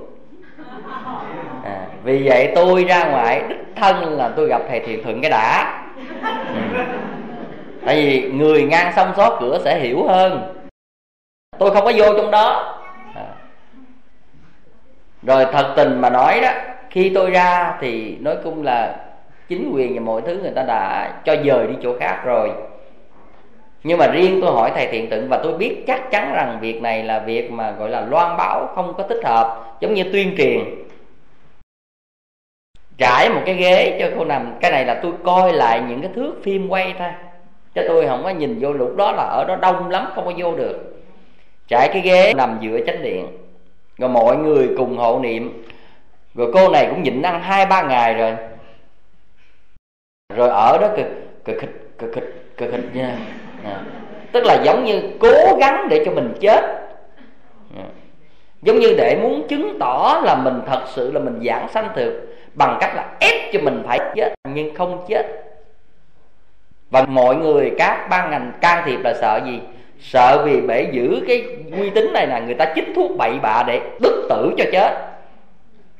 Cho nên vì vậy người ta phải can thiệp và di dời nơi khác, không cho những người khác tới để gần gũi. Bởi vì một chuyện mê tín. Cuối cùng cô này cà ức cà ức tuyên bố mười một, mười hai giờ đêm gì chết á, mà cà ức cà ức cà gượng cà gạo tới trước khi, ví dụ như cổ nói là mười hai giờ cổ chết đi, thì lúc đó đó là cổ chuẩn bị. Bắt đầu mọi người á, gần tới giờ mà cổ tuyên bố đó, người ta y y y y và người ta cố gắng người ta chứng minh, người ta quay phim đồ này kia kia nè. Và lúc đó một số người nói ra là à, trên nóc chùa sáng Phật Di Đà đồ hiện, rồi thấy bàn tay to, rồi ôi tiên truyền tùm lum tà lạ hết, à, đủ thứ hết. Rồi cuối cùng cà gặn cà ức cà ức cà ức như vậy á. Sắp giảng sanh mà giảng vậy, tôi nói giảng cổ đúng không? Rồi á, cuối cùng á, trải qua ví dụ nó mười hai giờ giảng sanh, mà bây giờ tới một giờ hai giờ không giảng sanh, bắt đầu ở trong ban tổ chức nó mới đuổi các Phật tử ra. Tức là hiện tượng này nó không thật rồi, mà quằn quại, nói chung là không ra gì. Tức là cứ quan tưởng cho mình là như vậy. Tôi nói xong một cái chuyện đó rồi, nó thật sự mình thấy một cái rất là đau thương cho Phật giáo mình, để cho người ta phải chê cười. Những cái chuyện quan tưởng về cái chuyện giảng sanh của mình, cứ bằng tưởng tượng, bằng mơ mộng tất cả mọi thứ, rồi cho như vậy. Một người thật sự giảng sanh, ai mà đi làm phong trào cái kiểu đó. Một người tự tại với sanh tử, đâu phải là người ta đi kêu cả đám về để chứng minh cho người ta. Để quay phim lúc đó các vị biết hả, máy thu vậy nè, để kế kế bên để, để nghe pháp ngữ, để lưu lại cả đời. À, lưu cái gì? À, rồi như là giờ đó cũng có nói ít lời dặn dò Phật Pháp gì đó, giống như các thiền sư mà trước khi thị tịch rồi để lại những cái pháp ngữ này kia kia nè. Cuối cùng làm gì? Giờ trốn mất tiêu đâu, tôi đâu biết đâu. À, nguy hiểm lắm các vị. Cho nên những cái này không khéo biến chúng ta lại trở nên tà kiến cực đoan, và biến trở thành một dạng tôn giáo mới, không có lợi cho chúng sinh. Cái này là những câu chuyện thật, chứ tôi không có kể gọi là tôi kể đi này kia kia nọ. Tôi gặp thầy Thiện Thuận, tôi hỏi thầy, ngang hông xó cửa của người sắp giảng sanh, thầy đây ngồi tỉnh queo à? Nói giảng gì đâu, mê tín. Có những cái người mà gọi là người ta hiểu, người ta sẽ hiểu các vấn đề nó tỉnh táo lắm, chứ không phải là nó chung cái mơ màng như vậy. Và khi tôi nghe nói như vậy thì thật ra mà nói, tôi nghĩ rằng cái phán đoán tôi là đúng rồi. Ừ. Vậy thì bây giờ tôi nói các vị, trong kinh Bách Dụ Đức Phật cũng có kể một câu chuyện, tôi thấy y chang những vấn đề này. Cái tựa là Bà La Môn giết con, cái tựa có câu chuyện Bách Dụ nó là như vậy. Thì Bà La Môn này đi đâu cũng nói là mình biết quá khứ vị lai, tiên thiên độn thổ gì đó biết hết. Cho nên một ngày đó ông đến một cái vùng đó đó, ông tuyên bố với mọi người, ông muốn lấy cái cái cái, cái danh ảo với mọi người đó mà. Ông tuyên bố tự nhiên cái đứa con ông vậy đó, ông ôm ông khóc, ông nói con ơi con con bỏ cha này kia kia nọ. Cái mọi người hỏi làm sao vậy? Ủa con ông đang bình thường tự nhiên ông ôm nó khóc. Nó không có đâu, tôi là xem thiên văn độn thổ gì đó, bói toán gì đó, con tôi từng nữa nó chết. Thì mọi người nói con không còn khỏe mạnh bình thường vậy mà sao từng nửa nó chết nó. Tôi coi rồi, tôi có khả năng thần thông đó này kia kia nọ. Rồi tới tuần sau con mình đâu có chết. Cái này mình nói bậy mà. Cho nên đi giết con để chứng minh rằng là mình nói thật. Thì trong câu chuyện này Đức Phật kể, trong chuyện bắt dụ á, nó y chang như chuyện cái tín ngưỡng của chúng ta. Đối chúng ta muốn thu hút cái gì đó, chúng ta dựng lên một người nào đó. Và chúng ta dựng lên nếu mà chúng ta thấy rằng điều đó không diễn ra sự thật, chúng ta có thể giết người đó đi để chúng ta gì? Bảo vệ cái niềm tin của số đông người. Đây là một cái điều mà vô cùng nguy hiểm về quan điểm tôn giáo. Cái này chỉ là danh lợi. Một người tu sĩ mà vướng vào những cái chuyện danh lợi, muốn thu hút quần chúng bằng những cái mà suy nghĩ tiêu cực như vậy, là lương tâm của nhà tu cần phải xét lại. Tu học không phải cần để kiếm hư danh như vậy. Và một người tu không phải làm để được mọi người hoan nghênh tán thưởng mới làm thế thế, hay làm để chứng tỏ với mọi người, không phải là như vậy. Sự hoan nghênh tán thưởng đó là chuyện của thiên hạ, còn hành động là chuyện của chúng ta. Cho nên tôi có nói trong một bài thơ mà Cõi Bụi Hồng, tôi nói cái bài thơ mà có bốn câu chót, tôi nói ai đang xuôi ngược trời lộng gió, xa cõi bụi hồng lắm thị phi, danh lợi cuộc đời tôi quên bỏ, đường ta ta cứ mặc bước đi. Đây là điều tôi muốn nói như vậy. Chúng ta cứ làm những gì đúng nghĩa của mình làm. Còn cái hiệu ứng của quần chúng, cái đó việc của quần chúng. Chúng ta không cần cần phải làm để mà tìm hiệu ứng của quần chúng. Mọi người tôi không cần thiết cái chuyện đó.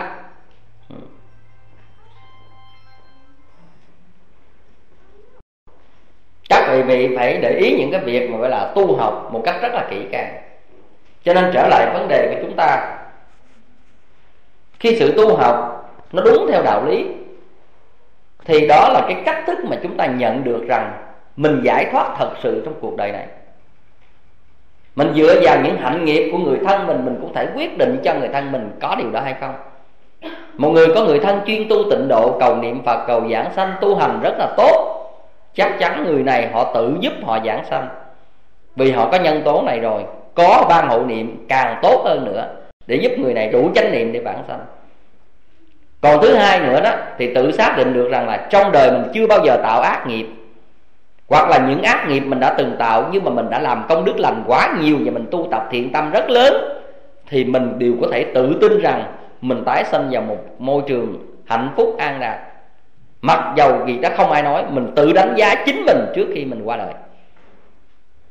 Cho nên đấy, cái điều này Mahānāma đã từng hỏi với Đức Phật. Mahānāma là người em cùng cha khác mẹ với Đức Phật, sau này thay Phật để cai trị ngay vạn.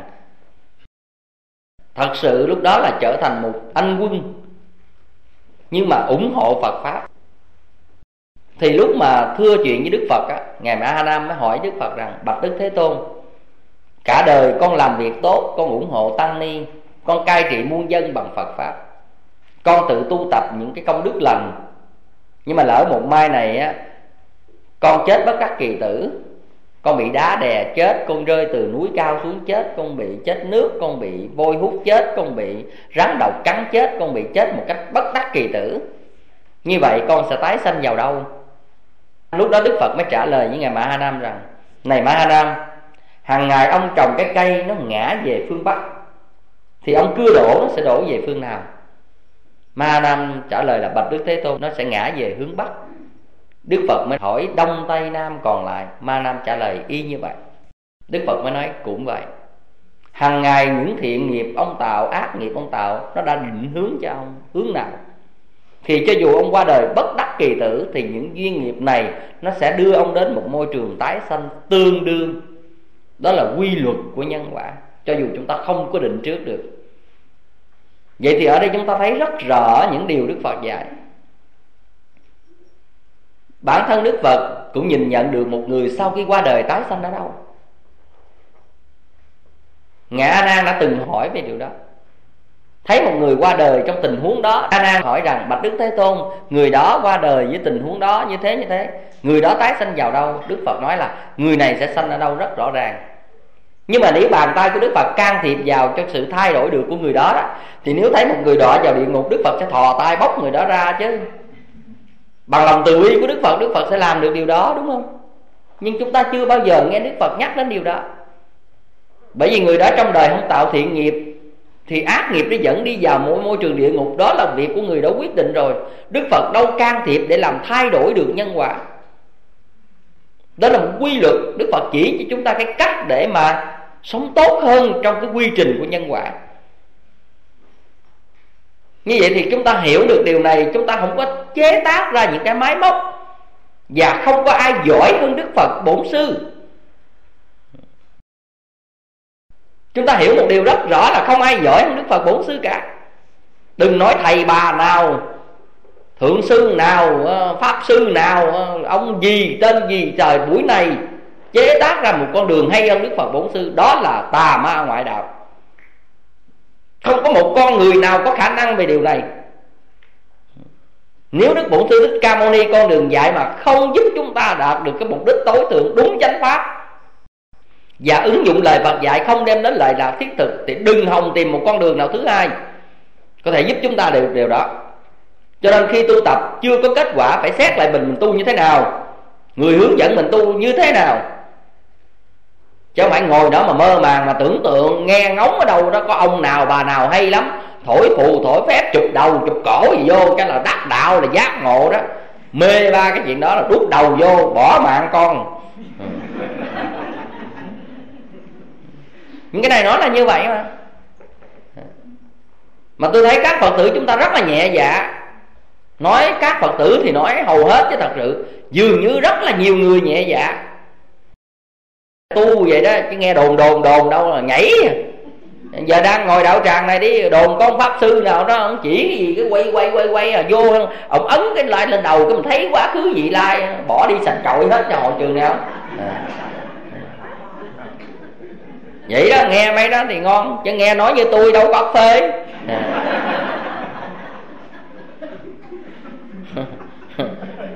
Cái đó sự thật vậy mà. Nhưng mà nói làm ông pháp sư nào đó hang ông vẽ vẽ gì trước mặt hang, ông ám si bùa gì đó hang, đụng gì đó vô hang là bắt đầu thấy quá khứ vị lai này kia, đạo gì đó này kia kia nữa. Mấy này mê ghê gớm. Nhưng mà phân tích những cái điều như tôi nãy giờ nói muốn khô cổ vậy đó, cũng biết bao nhiêu người làm. Cho nên đây là điều mà tôi thấy rằng chúng ta vướng mắc. Tôi đã thử nghiệm điều này rất là nhiều. Nếu để gọi là truyền bá mê tín, tôi cũng có một cái khiếu truyền mê tín cũng gớm lắm. Nhưng mà thật ra mà nói, lương tâm mình không cho phép mình làm những điều như thế, mặc dù mình biết người ta tin mình chúi nhủi luôn á à. Nhưng mà không làm.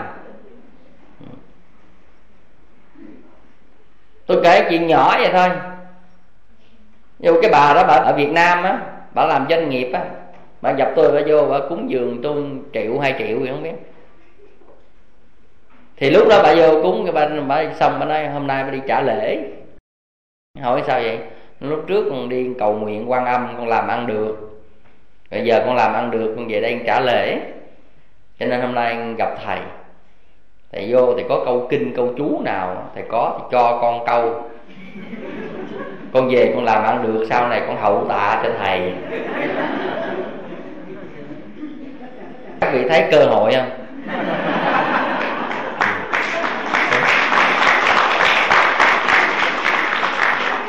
Thì nếu mà thật ra mà nói muốn dễ ăn thì lúc đó sướng quá rồi. Tôi cứ cho úng ba la sĩ, ba la sầm gì đó mà à, bà về bà cứ làm cái vậy rồi mai mốt bà làm ăn được được không có, nhưng mà bà được rồi bà bà đem đến bà hậu tạ mình sướng không? Rồi lỡ bà không có được, bà đâu có đền tôi đâu, cũng đâu sao. Nhưng mà được thì bà cho. Như vậy dễ ăn quá trời luôn. Nhưng tại sao lương tâm người học đạo, ai mà làm ăn cái kiểu suy nghĩ vớ vẩn vậy? Thấy người ta mê tín không dắt cho người ta ra, lại nhân cái đó để có, có được một quyền lợi nào đó trong suy nghĩ cái mình rất là phàm tục của mình. Tôi mới nói thẳng với cậu á, tôi mà có cái câu đó nha bà, tôi không làm thầy tu đâu mà tôi ra tôi làm doanh nghiệp rồi.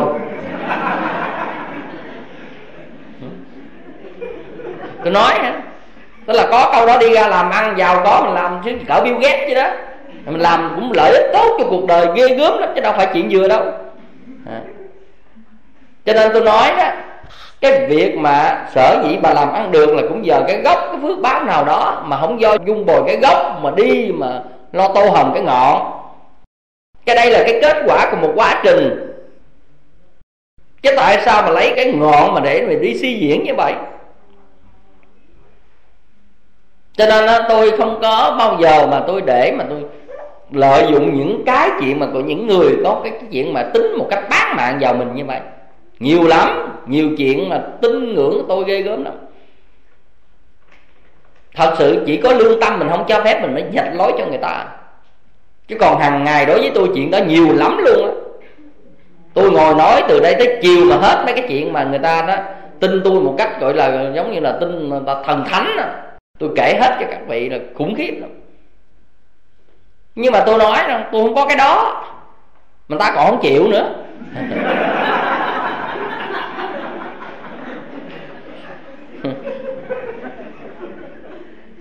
Mình nói mình không có thần thánh, mình không có phù phép, mình không có gì hết trơn trọi, không chịu. Như vậy là người ta gàn gán cố nài mình để trở thành như vậy. Và vì vậy có những người á, người ta muốn nói như vậy để mọi người tin mình như vậy, để người ta dễ làm một cái gì đó. Và vì vậy chúng ta bị mắc lừa bởi những người lợi dụng tín ngưỡng một cách rất là mù quáng của chúng ta. Người tu học theo Phật Pháp làm sao làm kỳ vậy? Tại sao mình đưa đến với quần chúng bằng những cái cách như vậy? Tại sao Đức Phật cấm các đệ tử của Ngài sử dụng thần thông? Điều này có trong kinh luật Đức Phật rất rõ, không cho đệ tử của Ngài sử dụng thần thông, bởi vì không khéo nó trở thành tính hiếu kỳ đi lợi dụng quần chúng. Và những người thần thông như vậy dễ dàng rơi vào trong cái chuyện ngã mạn, kiêu ngạo mà không phải là tu tập nữa. Đề Bà Đạt Đa là một nhân chứng. Khi có chút thần thông rồi cùng kết hợp với vua A Xà Thế. A Xà Thế thì hại cha, mà Đề Bà Đạt Đa đó là vì ham danh cho nên hại Phật. Chỉ có một chút thần thông làm hiếu kỳ cho vua A Xà Thế thôi, mà mọi việc hư bột hư đường đến như vậy. Cho nên những thầy tu có nguyện vọng đó và lợi dụng cái danh nghĩa đó để gây mê với quần chúng là điều này không thích hợp với đạo. Điều quan trọng nhất, thấy quần chúng mê lầm, mình phải giúp cho quần chúng nhận ra được mê lầm để tháo gỡ. Cho nên trong cái bài Phật Pháp nhiệm màu tôi có nói đó, cái bà đó bà đem con bà lại mà gọi là Phật điển linh cho con bà đó. Tôi nói bà không dẫn con bà đi bệnh viện thần kinh chữa trị sớm sớm đi à, ở đó mà nói là Phật điển linh này về đây muốn thuyết pháp giảng kinh đồ này kia kia nọ. Tại vì bà dẫn con bà đến gặp tôi mà, bà thấy nhân khóa tu, bà muốn cho nó nói pháp, nói là Phật nhập điển linh cho con bà, cho nên là để cho con bà nói pháp để độ đời này kia kia nọ, để phụ với thầy. Tôi mới nói rằng con bà bị thần kinh mà ông dắt đi bị chữa trị thần kinh cho sớm đi, mai này bà mất đứa con trong tầm tay cho bà coi. Rồi bà không chịu. Lúc đó bà nói hả, thầy không tin hả? Con vô điển cho thầy thấy đi con. Cái bắt đầu nó mới gồng lên vô vô này.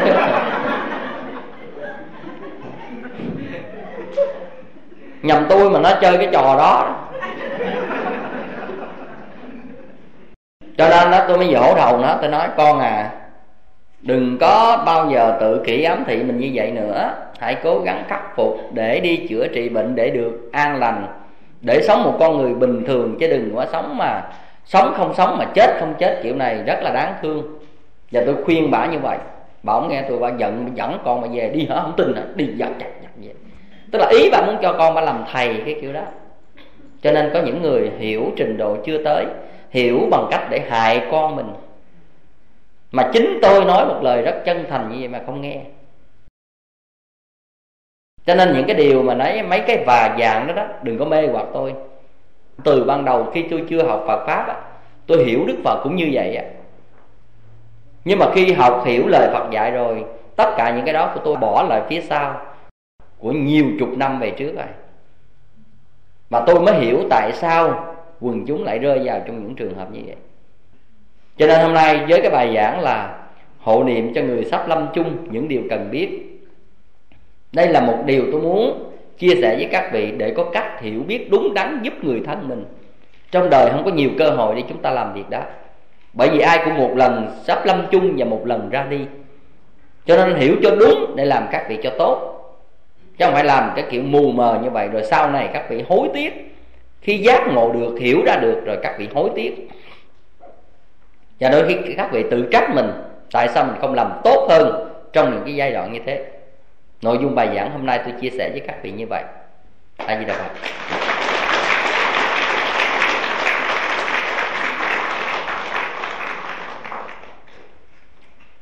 Bây giờ phần còn lại tôi muốn cho các vị vấn đáp. Ai muốn trao đổi những cái gì, chia sẻ vấn đáp, các vị cứ hỏi. Dạ, thầy mời chú. Hỏi mình có một cái mic nữa. Chú chú chú lấy cái mic cho. Đồng thời là để tự phát triển tâm trung thì có nghe thầy giảng về hộ niệm thì cũng có một vấn đề để tự muốn nghe thầy giảng hay là giảng dạy về cái vấn đề ở ở ở bên Mỹ này là năm chục năm chục địa bàn có bốn địa bàn nó chọn là đài chúng mình thì chúng mình này những người mà bị bệnh mà nó không còn cách nào để mà chữa nữa thì họ được quyền tự kết định để sống của họ. Thì ở một cái nền vườn vừa rồi thì cũng có một cô đó khoảng bảy tuổi người Mỹ đã mua gia đình từ cái bang đi quốc gia lên thôi để mà sử dụng cái phương pháp đó, tại vì cô ta bị brain cancer ở level ở stage bốn là hết chữa rồi đó, điều họ ai rồi. Thì cái chuyện đó nó xảy ra, con muốn hỏi là như vậy. Nếu mà một người mà tự kết liễu đời mình coi như là tự tử thì ở trong bên Phật giáo họ nói là hoạn tử, tức là không có còn làm thai nữa. Đúng là không. Cái cái chuyện đó thì con có nghe nhiều lần mà con không có xác định được. Nếu mà nhìn về cái phương diện tích cực á, khi cô ta biết là cô ta đã vô cái tình trạng là không còn cứu chữa nữa, cô ta chấp nhận ra đi để không tạo nghiệp cho gia đình nữa, tức là không cho người thân đau khổ hay là phải lo lắng quá nhiều. Thì cái nhìn của thầy với vấn đề nó như thế nào? Là hoạn tử không được đầu thai hay là có tâm Bồ Tát không muốn làm người khác khổ? Xin thầy giải thích được. Rồi, cảm ơn câu hỏi của anh. Cái này đúng mà sai, bởi vì cái cách nói hoạn tử không đầu thai gì đó, đó nó không có nằm trong học thuyết của Phật giáo. Đây là lời đồn miệng của dân gian. Đạo Phật chưa bao giờ nói những cái điều mà gọi là không đầu thai với một lý do gì. Chỉ có năm tội ngũ nghịch là đọa vào địa ngục A Tỳ, tức là giết cha, giết mẹ, giết A La Hán, làm thân Phật chảy máu và phá hòa hợp tăng. Đây là năm việc để gọi là đọa vào địa ngục A Tỳ vô gián, tức là cái cơ hội để gặp được Phật pháp và tái sinh rất là lâu. Còn đạo Phật chưa bao giờ mang cái cách nghĩa tôn giáo này gọi là cấm ai đầu thai với cái gì đó, quyết định là không được đầu thai này kia. Đầu thai hay không đó là chuyện quy luật của luân hồi, trong do cái miệng của ai can thiệp vào. Vì vậy đây là không phải học thuyết của Phật giáo mà một cái lời đồn của dân gian về điều gì đó. Cho nên nhưng trong Phật giáo không tán đồng việc tự tử. Cái thời kỳ của Đức Phật, những vị thánh đệ tử khi quán chiếu được cái thân bất tịnh á, do tu tập á, quán chiếu về thân bất tịnh trong cái tứ niệm xứ, tức là quán thân bất tịnh, tâm vô thường, pháp vô ngã, thọ thị khổ đó, thì quán về thân bất tịnh là cái thân dơ nhớp á, quán thuần thục. Khi mà thành công cái phép quán là tự nhiên thấy thân mình nó dơ như một cái thây thúi vậy đó, cho nên chịu không nổi, cho nhờ người khác giết giùm. Cho nên trong thời điểm đó những thầy tỳ kheo ra tay để kết liễu dùm cho những người mà quán thành thục á. Thì cái việc này sau đó đưa lên Đức Phật, là Đức Phật mới chỉ trích đó là cái sai. Quán để thấy, để tu hành, để thân này không còn bị chi phối bởi tham dục, chứ không phải là để ông thấy nhòm gớm đó để ông trở thành con người tự kết liễu khi mình chưa đắc thánh quả. Vậy thì ở đây chúng ta thấy rằng Đức Phật không có tán đồng cái việc tự tử. Cho nên ở đây khi mà nói rằng cái chuyện tự tử chết bằng cách nào thì mình cũng tùy nghiệp tái sinh theo quy luật của nó, chứ không thể gọi là hoạn tử hay không hoạn tử gì. Đây là cách nhìn theo Trung Quốc. Bằng những kinh điển của Trung Quốc thì có những cái cách mà nhìn nhận theo cái góc độ của tín ngưỡng như thế. Còn Phật học không có chuyện này. Chết là chết thôi chứ không có chết quan. mấy tuổi chết là quy luật là tới nghiệp là chết. Còn cái chuyện mà chết quan là do chúng ta mặc định là phải sáu mươi tuổi chúng ta mới cho là thọ. Như vậy ai chết trước đó xem là chết quan. Đây là mặc định của dân gian, không đem vào việc Phật học được, mà không dùng Phật học để lý giải những vấn đề đó. Như vậy của cô này, cổ dùng sự bất tử, bức tử. Có thể là cổ không chịu nổi về cái, cái, cái cơn đau, cổ có thể tìm cách là chết sớm hơn. Cái đó là cái khả năng chịu đựng của mọi người, đối đạo Phật không can thiệp. Nhưng mà nếu giác ngộ được rồi đó, là còn một hơi thở cuối cùng, hãy cố gắng tu hành hay làm một điều gì tốt đó, trong những giai đoạn cuối cùng, để giúp thêm cho mình có hành trang trên vấn đề tái sinh. Thì đó là cách nghĩ thông minh hơn. Ví dụ mình có thể chịu đựng về điều đó. Đương nhiên là phải đau rồi, đương nhiên phải đau. Nhưng mà cái ý thức về đau của mình, mình dính mắc về thân xác, mình sẽ đau hơn khi mình quán chiếu được tới tính vô ngã. Và một người quán chiếu được vô ngã, nhất là thân xác bệnh tật như vậy đó, nó giúp cho mình quán chiếu mau thành công lắm. Chán nản cuộc đời, chán nản thân xác và có ý niệm từ bỏ đó, nó làm cho con người mình dễ giác ngộ trong những hoàn cảnh như thế. Nếu cô đó gặp thầy, sự chia sẻ của thầy sẽ khác đi. Điều này thầy đã từng gặp một bác sĩ bị ung thư phổi ở tại Úc Châu. Khi thầy trao đổi với ông ta rồi, ông ta rơi hai hàng nước mắt. Rơi hai hàng nước mắt, ông ta xúc động vô cùng. Bởi vì thực sự có đau khổ, thực tế nó vẫn là vậy. Nhưng mà nhân cái đó để quán chiếu, để tìm cái là cái biết khổ chưa từng đau khổ. Nên hiểu là như vậy. Và lúc đó giúp cho người ta quán chiếu được tốt hơn. Nếu thầy gặp cô ta, thầy sẽ giúp cô ta có cái nhìn tốt hơn. Còn nguyên tắc mình tự tử chết đi thì chết là chết rồi, đâu có cái gì nữa đâu.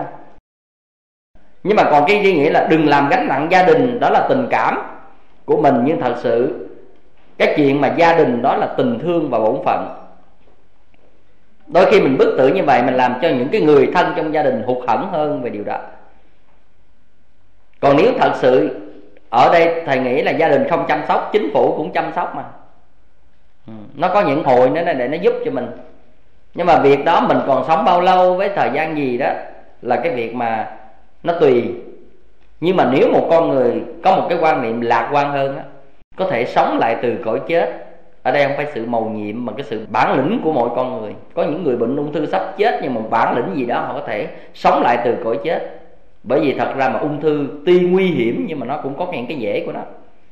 Có một cái bà đó tại Mỹ đó, khi bà biết bị bệnh ung thư, mười bảy chứng bệnh ung thư trong người cùng một lúc.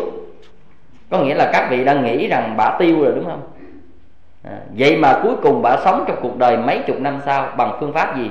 Uống và ăn toàn là rau trái, uống nước trái cây và ăn toàn là trái cây, không ăn đến cả tất thực phẩm khác.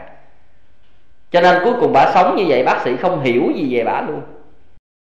Đây là một câu chuyện thực tại nước Mỹ mà. Bà hỏi bà sao, bà nói tôi thì tôi nghĩ chết rồi thôi, chắc là là là đời tôi xong rồi, thôi giờ cần thiết gì nữa, ăn uống gì nữa, tôi uống nước trái cây rồi ăn trái cây cầm hơi. Không ngờ nó là một lý do mầu nhiệm là bà ăn vậy, bà uống vậy tự nhiên bà khỏe, bệnh không hết nhưng mà nó không phát triển. Đây là cái cách mà để cho tôi có một suy luận hơn về vấn đề là những người bị bệnh ung thư nên ăn chay. Có những người, nhất là một vài bác sĩ, những bác sĩ Việt Nam thì hơi cực đoan việc này, cứ nói ăn chay không đủ sức khỏe. Nhưng mà bác sĩ không hiểu nguyên tắc. Chúng ta ăn các loại thịt để có sức khỏe đồng nghĩa với chúng ta làm tăng trưởng sức mạnh của các cái loại virus đó. Như vậy thì ăn miếng thịt bò để tăng cường cái lượng đạm trong người, đồng nghĩa với miếng thịt bò này nó cũng làm tăng trưởng cái sức của cái vi khuẩn. Nhưng mà sức của vi khuẩn phát triển thì lớn hơn chúng ta phát triển, cho nên rất là khó. Còn bây giờ chúng ta ăn chay là ăn các loại rau thực phẩm. Và khi cái người ăn chay á, bệnh ung thư cũng không được quyền ăn đậu nành, bởi vì chất đạm là những chất để nuôi dưỡng vi khuẩn. Cho nên chúng ta ăn các loại rau tươi và uống nước trái cây, nó không phải là một cái sức khỏe nhiều, nhưng mà ở mức độ là nó ngăn được cái sự phát triển của vi khuẩn. Cho nên á, cái sức khỏe mình phát triển nhẹ nhẹ từ từ, mà vi khuẩn thì không phát triển được. Cộng với thuốc nữa đó, thì dễ điều trị vô cùng mà chúng ta không hiểu chỗ này. Còn ăn cho chúng ta có sức, chúng ta có sức thì vi trùng cũng có sức vậy, mà cái sức của nó sức ghê hơn chúng ta. Rồi cộng điều nữa là nếu tinh thần lạc quan sẽ giúp cho bệnh ung thư rất là tốt. Bởi vì khi chúng ta bi quan, cái năng lượng và sức đề kháng của con người bằng không, thậm chí tệ hơn không nữa. Và như vậy một con người chúng ta bi quan, chúng ta làm chúng ta tồi tệ hơn. Vậy chúng ta lạc quan, có nghĩa là tự sức đề kháng bằng không nó sẽ nâng lên cao. Và vừa sức đề kháng của con người, vừa của của y học, vừa vừa cách ăn uống đúng cách, tất cả cái này chúng ta khống chế bệnh ung thư rất là tốt. Cái này phải chữa trị bằng đủ cái hiểu biết và tâm lý như vậy. Cho nên có những người có lòng tin về Phật Pháp, chí tâm niệm Phật mà quên bệnh tật đi, quên sợ hãi, tự nhiên hết. Cái hết từ những chỗ sức đề kháng chúng ta có mặt và không sợ hãi đó. Còn Phật gia hộ là một phần trong tín ngưỡng, một phần nào đó thì chúng ta cứ tin, nhưng mà nguyên tắc nó là như vậy.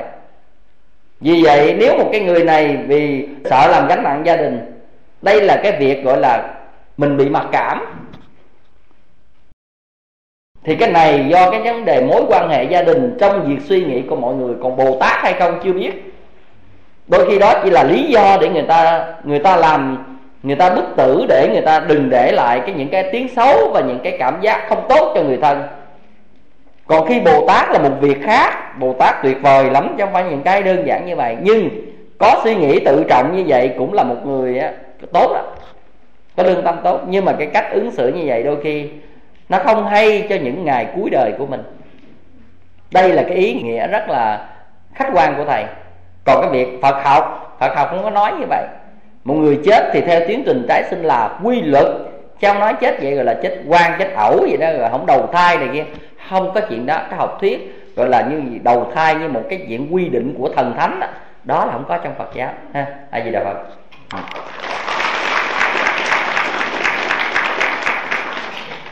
Dạ, thầy mời anh. Thưa thầy,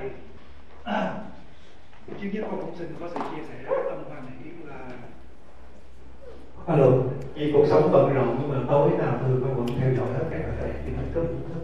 Mình ngày hôm nay rất là vui được tận mắt diễn viên thầy đến nơi này. Dạ.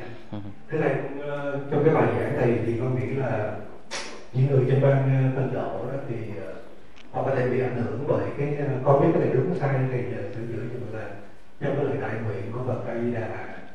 À, con chỉ có câu nói là nếu mà bất cứ người nào dưới lúc Lâm Chung à, niệm mười tên câu thì tôi sẽ xuất hiện biến những người đó về khẩu của Đức tôi.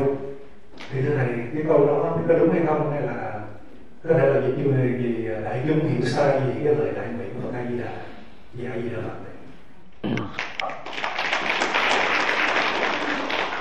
Trong cái quá trình phát triển các tông phái Phật giáo á, thì mỗi tông phái nó cũng tùy thời.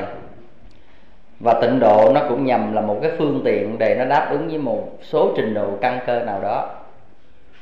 Thì thành ra cái bốn mươi tám lời nguyện của Đức Phật A Di Đà đó, đây là điều mà được rút ra từ Kinh Đại Bảo Tích.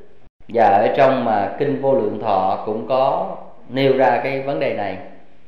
Vậy thì ở đây lời phát nguyện thứ mười chín đó: nếu chúng sinh trong mười phương tinh ưa muốn về cõi nước tôi, niệm từ một cho đến mười niệm, nếu không vãng sanh thề tôi không thề ở ngôi chánh giác. Đó, thật ra mà nói cái mười niệm này nói chung là cái ước lượng về con số thôi.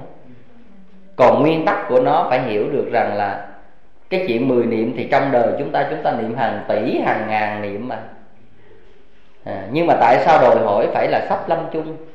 Đây là cái điều mà chúng ta có đủ cái độ tỉnh giác cho đến giờ phút cuối cùng hay không, đây là vấn đề quan trọng. Vì vậy cho nên cái câu đó để mặc định rằng là người này vẫn là tỉnh giác một cách chánh niệm cho đến giờ phút cuối cùng. Mà nếu người đã đủ sự như vậy thì người này phải có nhân tố giảng sinh mới đủ chánh niệm như thế. Còn đa phần là thiên hạ loạn hết, đa phần loạn không biết mình là ai và mê loạn và nhiều cái tạp niệm xen. Như vậy thì ở đây á, cái đó muốn khẳng định được là người có đủ sức chánh niệm, lúc đó còn biết niệm được mười câu niệm Phật, có nghĩa là cái chánh niệm người này còn rất là cao. Bởi vì thậm chí cả mà sư bà Hải Triều Âm còn khuyên chúng ta về điều đó mà. Khuyên là không phải là niệm lực những giây phút cuối cùng là dễ. Cho nên một người tu tập cả đời như sư bà vẫn còn nói về điều đó. Còn riêng thật sự đó, chính thầy của thầy Thầy của thầy là người không phải là sư phụ xuất gia, là cha nhưng mà vẫn đi tu đó.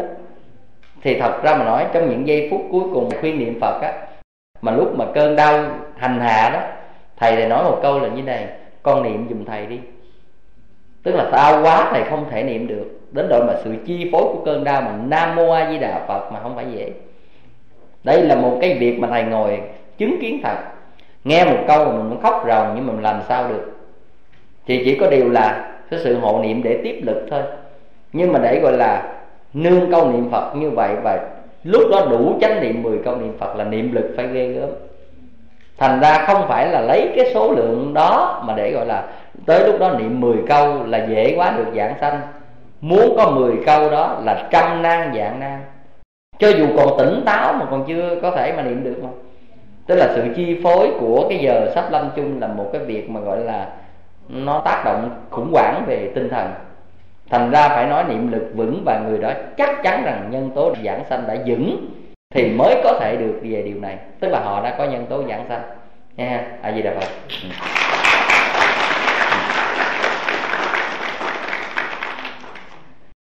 Dạ thầy mời anh. Nam Mô A Di Đà Phật. Thì theo con con cũng nghe nhiều nguyên thức những thầy khác giảng cũng như thầy đã nói.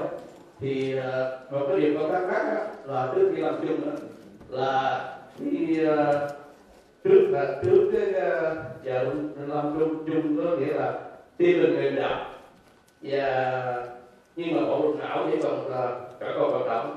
Thì lúc đó như thầy nói là tám tiếng, phải để cho tám tiếng thì mình mới được được cái bản thiện. Để như người ta không hiểu, như giả sử như là à, thân nhân rất khóc khóc đau đớn thì người ta ra đi, à, hoặc là cảnh thiện người ta thay đồ tắm rửa. Như vậy thì người nhiều người không hiểu, người ta làm như vậy có ảnh hưởng đến cái giảng sinh của của người sanh lâm chung của thầy. Xin thưa các vị, cái người đó phải là người tu có nhân tố giảng sinh thì mới nói đến chuyện này. Còn cơ bản chúng ta cái cách phục vụ như vậy là tự thân người đó chắc là cũng không có tu theo tịnh độ, và gia đình cũng không ý thức được vì về tịnh độ. Cho nên muốn cái cái chuyện mà gọi là phải hỏi rằng những trường hợp như vậy người đó sẽ tái sinh như thế nào, hay là cái đó có ảnh hưởng đến tiến trình tái sinh hay không mới đúng. Còn cái này mình hỏi chỉ ra là với những người chuyên tu tịnh độ, hay là hoặc có cái hướng tu tịnh độ. Vậy thì tất cả những tác động đó, nếu mà thật ra trong cái quá trình mà chúng ta cắt lúc áo đồ này kia kia nọ, tắm rửa thay đồ, mà lúc mà người đã chết lâm sàng thôi. Cái này một điều nguy hiểm ở chỗ là sẽ tác động đến sự đau đớn của tâm thức á, cái sự nhận thức đau đớn. Và người này dễ sanh những cái tâm gọi là tham sân si lắm, mà tâm sân oán hận là lớn nhất. Và nếu là những cái tâm này khởi lên cái giây phút chót như vậy đó, cũng không có tốt lắm cho tiến trình tái sinh. Nhưng mà nhân tố tái sinh và đi theo nhân quả đó, thì rất là mạnh. Nhưng mà nếu người này có đủ cái nhân tố mà tái sinh môi trường lành đó, thì có thể cái khởi niệm đó nó không đủ sức để mà gọi là cho tiến trình tái sinh một môi trường lành. Nhưng mà nếu mà người này không có đủ thiện duyên đó, thì đó là những trợ lực rất lớn cho tái sinh vào con đường xấu. Và điều này chính người thân chúng ta tự làm một cách rất vô tình thôi.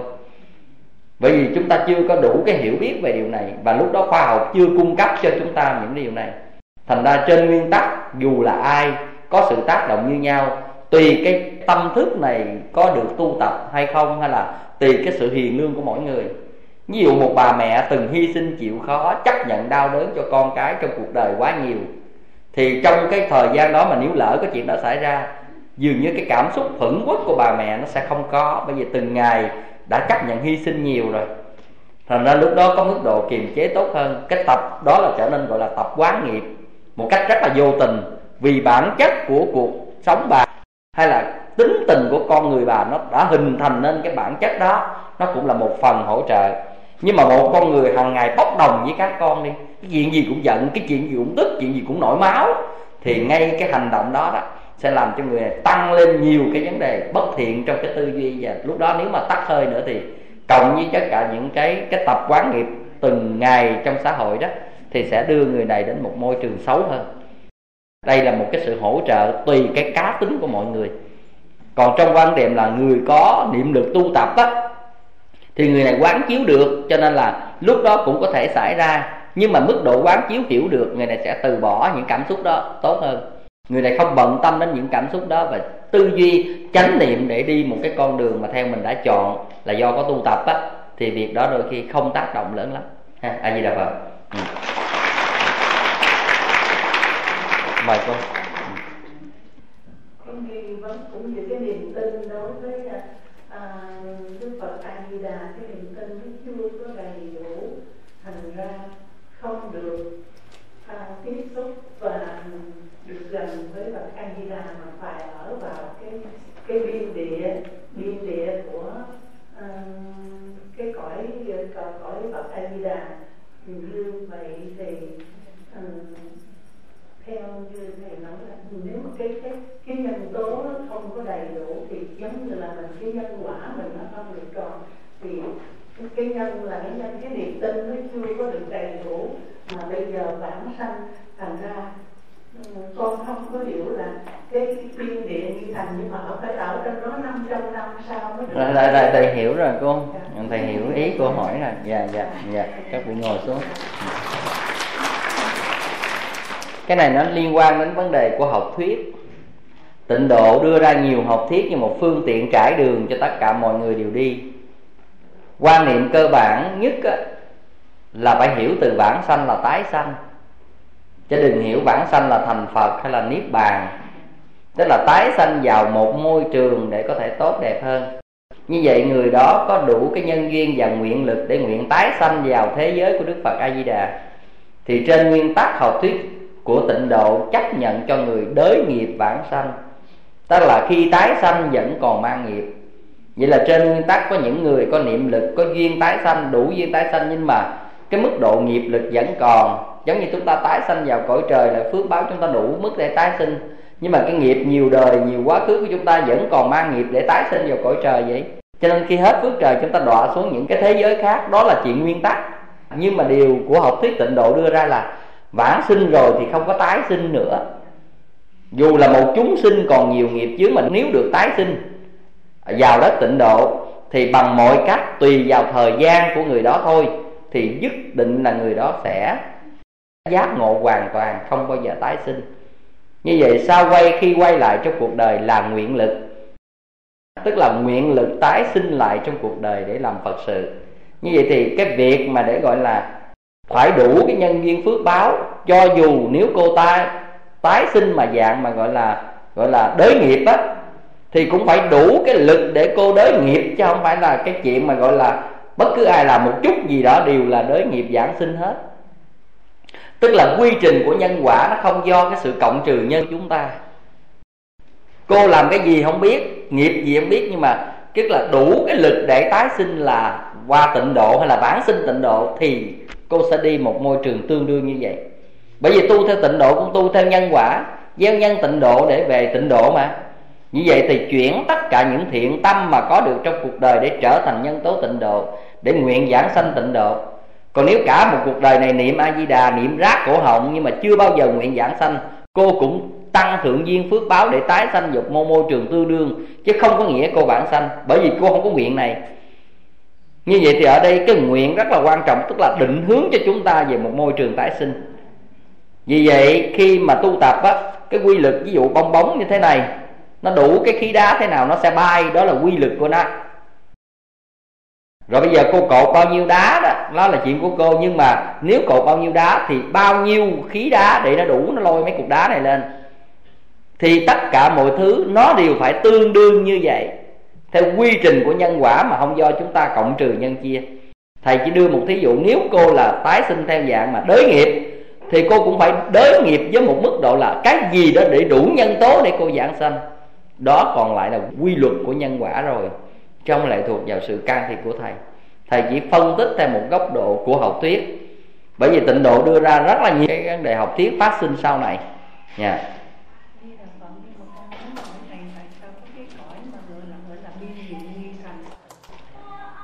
Cái vấn đề gọi là biên địa nghi thành, cái từ này của sự phát triển sau của tịnh độ, của những cái vị mà chủ trương về tịnh độ, của những cái nói chung là của các vị tổ sau này. Kinh điển không có đề cập đến các vấn đề này, mà do những cái tập sách biên sau này đưa ra để bổ sung vào cho cái học thuyết. Thì thật ra mà nói nó có cái kiến gọi là biên địa tịnh độ, đó là cái mà mức độ thấp nhất của trong cửu phẩm liên quan. Và thời gian của cái thấp nhất gọi là hạ phẩm hạ sanh đó là thời gian mà để gọi là diện kiến Đức Phật A Di Đà là qua quá trình trả nghiệp rất là dài. Thì thầy muốn nói đại khái là như vậy. Như vậy thì một người đã bước vào đất tịnh độ theo học thuyết tịnh độ nha, thì sẽ không đái sanh vào ba đường ác. Nhưng mà cái quá trình để gọi là tu tập đến giác ngộ thì còn cả một cái quá trình mà liên hoa hóa sanh. Tùy mức độ nghiệp của mọi người mà chúng ta ở trong liên hoa hóa sanh là bao lâu. Tức là con người phải được thuần hóa giống như ở tù vậy á. Chúng ta có cảm giác giống vậy đó. Ví dụ lỡ làm cái gì ở tù mười năm mới được ra, hay là hai mươi năm, là tùy theo mức độ vậy đó. Tùy nghiệp cảm của chúng ta rất có thể là học thuyết tịnh độ cho rằng là tùy nghiệp cảm chúng ta có thể dài hay là ít trong cái thời gian liên hoa hóa sanh. Nhưng tôi muốn nói với các vị là khi hiểu vãng sanh như là tái sanh thì chúng ta dễ thừa nhận hơn cho các việc mà gọi là sự có mặt của chúng ta nơi tịnh độ.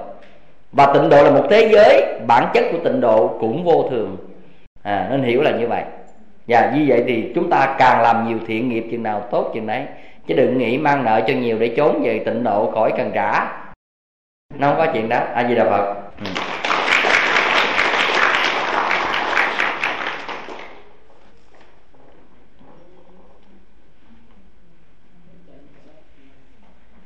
Câu này nữa hết giờ nha.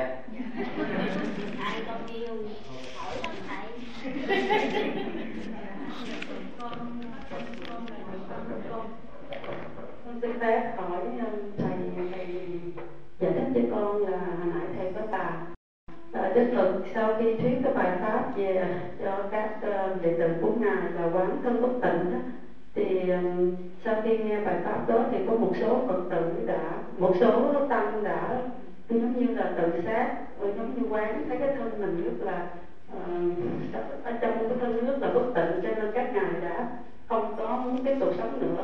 Như vậy thì Đức Phật trước khi thuyết cái bài pháp đó, Đức Phật có biết trước cái hậu quả đó hay không? Hay là nếu như Đức Phật biết mà Đức Phật vẫn thuyết thì gì Đức Phật có tự bi hay không? Xin thầy cho con biết. Thầy chỉ đạo Phật. Cái này các vị nói chung là chụp mũ Đức Phật bằng một cách là cố tình. À. Sự thật ra đó, chiếc áo này có thể rách thầy biết không? Nhưng thầy có biết rằng thầy rách chỗ nào không? Vậy thì khi nào rách đâu thì giá đó, có phải vậy không? Như vậy Đức Phật biết rằng điều đó có thể xảy ra với một mức độ nào, nhưng mà sai lầm nào thì khắc phục sai lầm đó. Giới luật của Đức Phật cũng vậy. Khi Đức Phật đưa ra giới luật, có người cứ nói rằng sao Đức Phật không khôn ngoan đưa ra từ ban đầu à, mà đợi tới khi nào mà chúng sinh sai phạm Đức Phật mới mới chế giới. Đức Phật nói có người nào tự nhiên cái chiếc áo đang lành lặn rồi lấy cái đồ giá giá vô không? Thì ở đây á, Đức Phật biết rằng chúng sinh trong sẽ phạm giới. Như vậy nói ra như vậy, nhưng khi nào phạm giới nào Đức Phật bắt đầu mới chế giới đó. Vậy thì trên nguyên tắc học thuyết thầy biết chiếc áo này sẽ rách, nhưng mà biết rách chỗ nào? Tự nhiên đó mò nó rách đâu giá trước hả? Không có như vậy. Biết nó rách nhưng hãy để rách chỗ nào thì giá chỗ đó. Thì các lời dạy của Đức Phật cũng vậy. Biết những cái điều đó thì bao giờ có việc gì xảy ra mới là cái điều để giáo hóa các chúng sinh này. Đó là phải có cái duyên mới nói pháp được, chứ chưa đủ duyên nói ai tin. Trong khi giáo đoàn trong sạch chưa có gì, nói ra ai tin à, lời của Đức Phật có những cái nói ra phải có đủ cái minh chứng để thuyết phục với chúng sinh đời sau. Đó là quy tắc ha. À gì được rồi.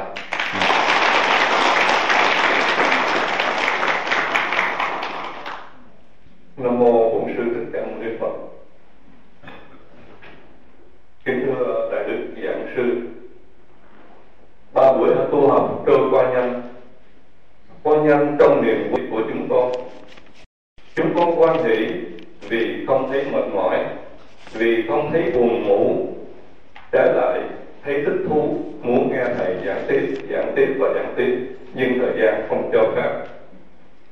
Những câu chuyện về gia đình có bảy người con, về nhận người giàu để làm thân thích, về trộm áo của nhà vua, về thầy nhan hồi ăn dụng, vấn đề hộ niệm mà bản sanh, những sai lầm vì không biết rõ, những sai lầm vì cái thấy của mình, thấy vậy mà không phải vậy.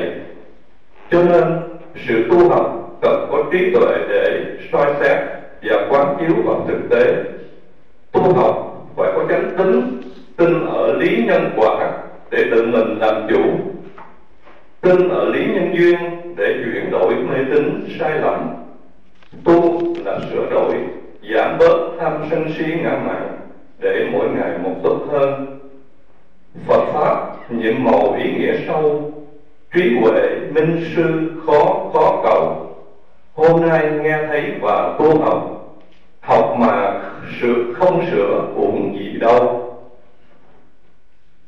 Chúng tôi chân thành cảm tạ những lời pháp nhũ quý báu của Đại Đức Sư. Nam mô A Di Đà Phật. Nguyện con tỉnh thức qua bờ giác, vượt thoát tam độ khổ lụy trần ai. Đến đây chúng con xin cảm tạ Hồng Ân Tam Bảo đã gia hộ cho chúng con có được buổi tu học qua sự hướng dẫn của Đại Đức Giảng Sư, đã khai mở trí tuệ cho chúng con. Xin quý đầu chúng ta cùng đảnh lễ Tam Bảo ba lễ. Ừ, thôi được. Vậy là Phật thôi được rồi các vị, cái việc đó các vị thi lễ với Phật thôi. Nói với tôi ít lời vậy là đủ rồi. Ừ, thôi này, trước khi kết thúc uh, tức là lịch trình giảng tại đây, tôi cũng rất là cảm ơn ban tổ chức, cảm ơn cô Diệu Tịnh, cảm ơn chú em xê và nhiều người trong ban tổ chức đã hết lòng để mà chăm sóc cho khóa tu và có một tâm huyết rất lớn để xây dựng một đạo tràng. Mong rằng chúng ta hòa hợp, thuận thảo, an vui và lấy cái, cái lợi lạc của chúng sinh làm gốc để cho chúng ta duy trì và phát triển cái nơi này được tu học và đem lại lợi lạc cho cộng đồng được lâu dài. Và gửi lời cầu chúc sức khỏe đến tất cả các vị. Chân thành cảm ơn các vị đã dành thời giờ quý báu chú ý lắng nghe trong mấy buổi giảng qua tại đây. Chúc các vị luôn thành công và an lạc. A Di Đà Phật. Mời các vị ngồi xuống. Nguyện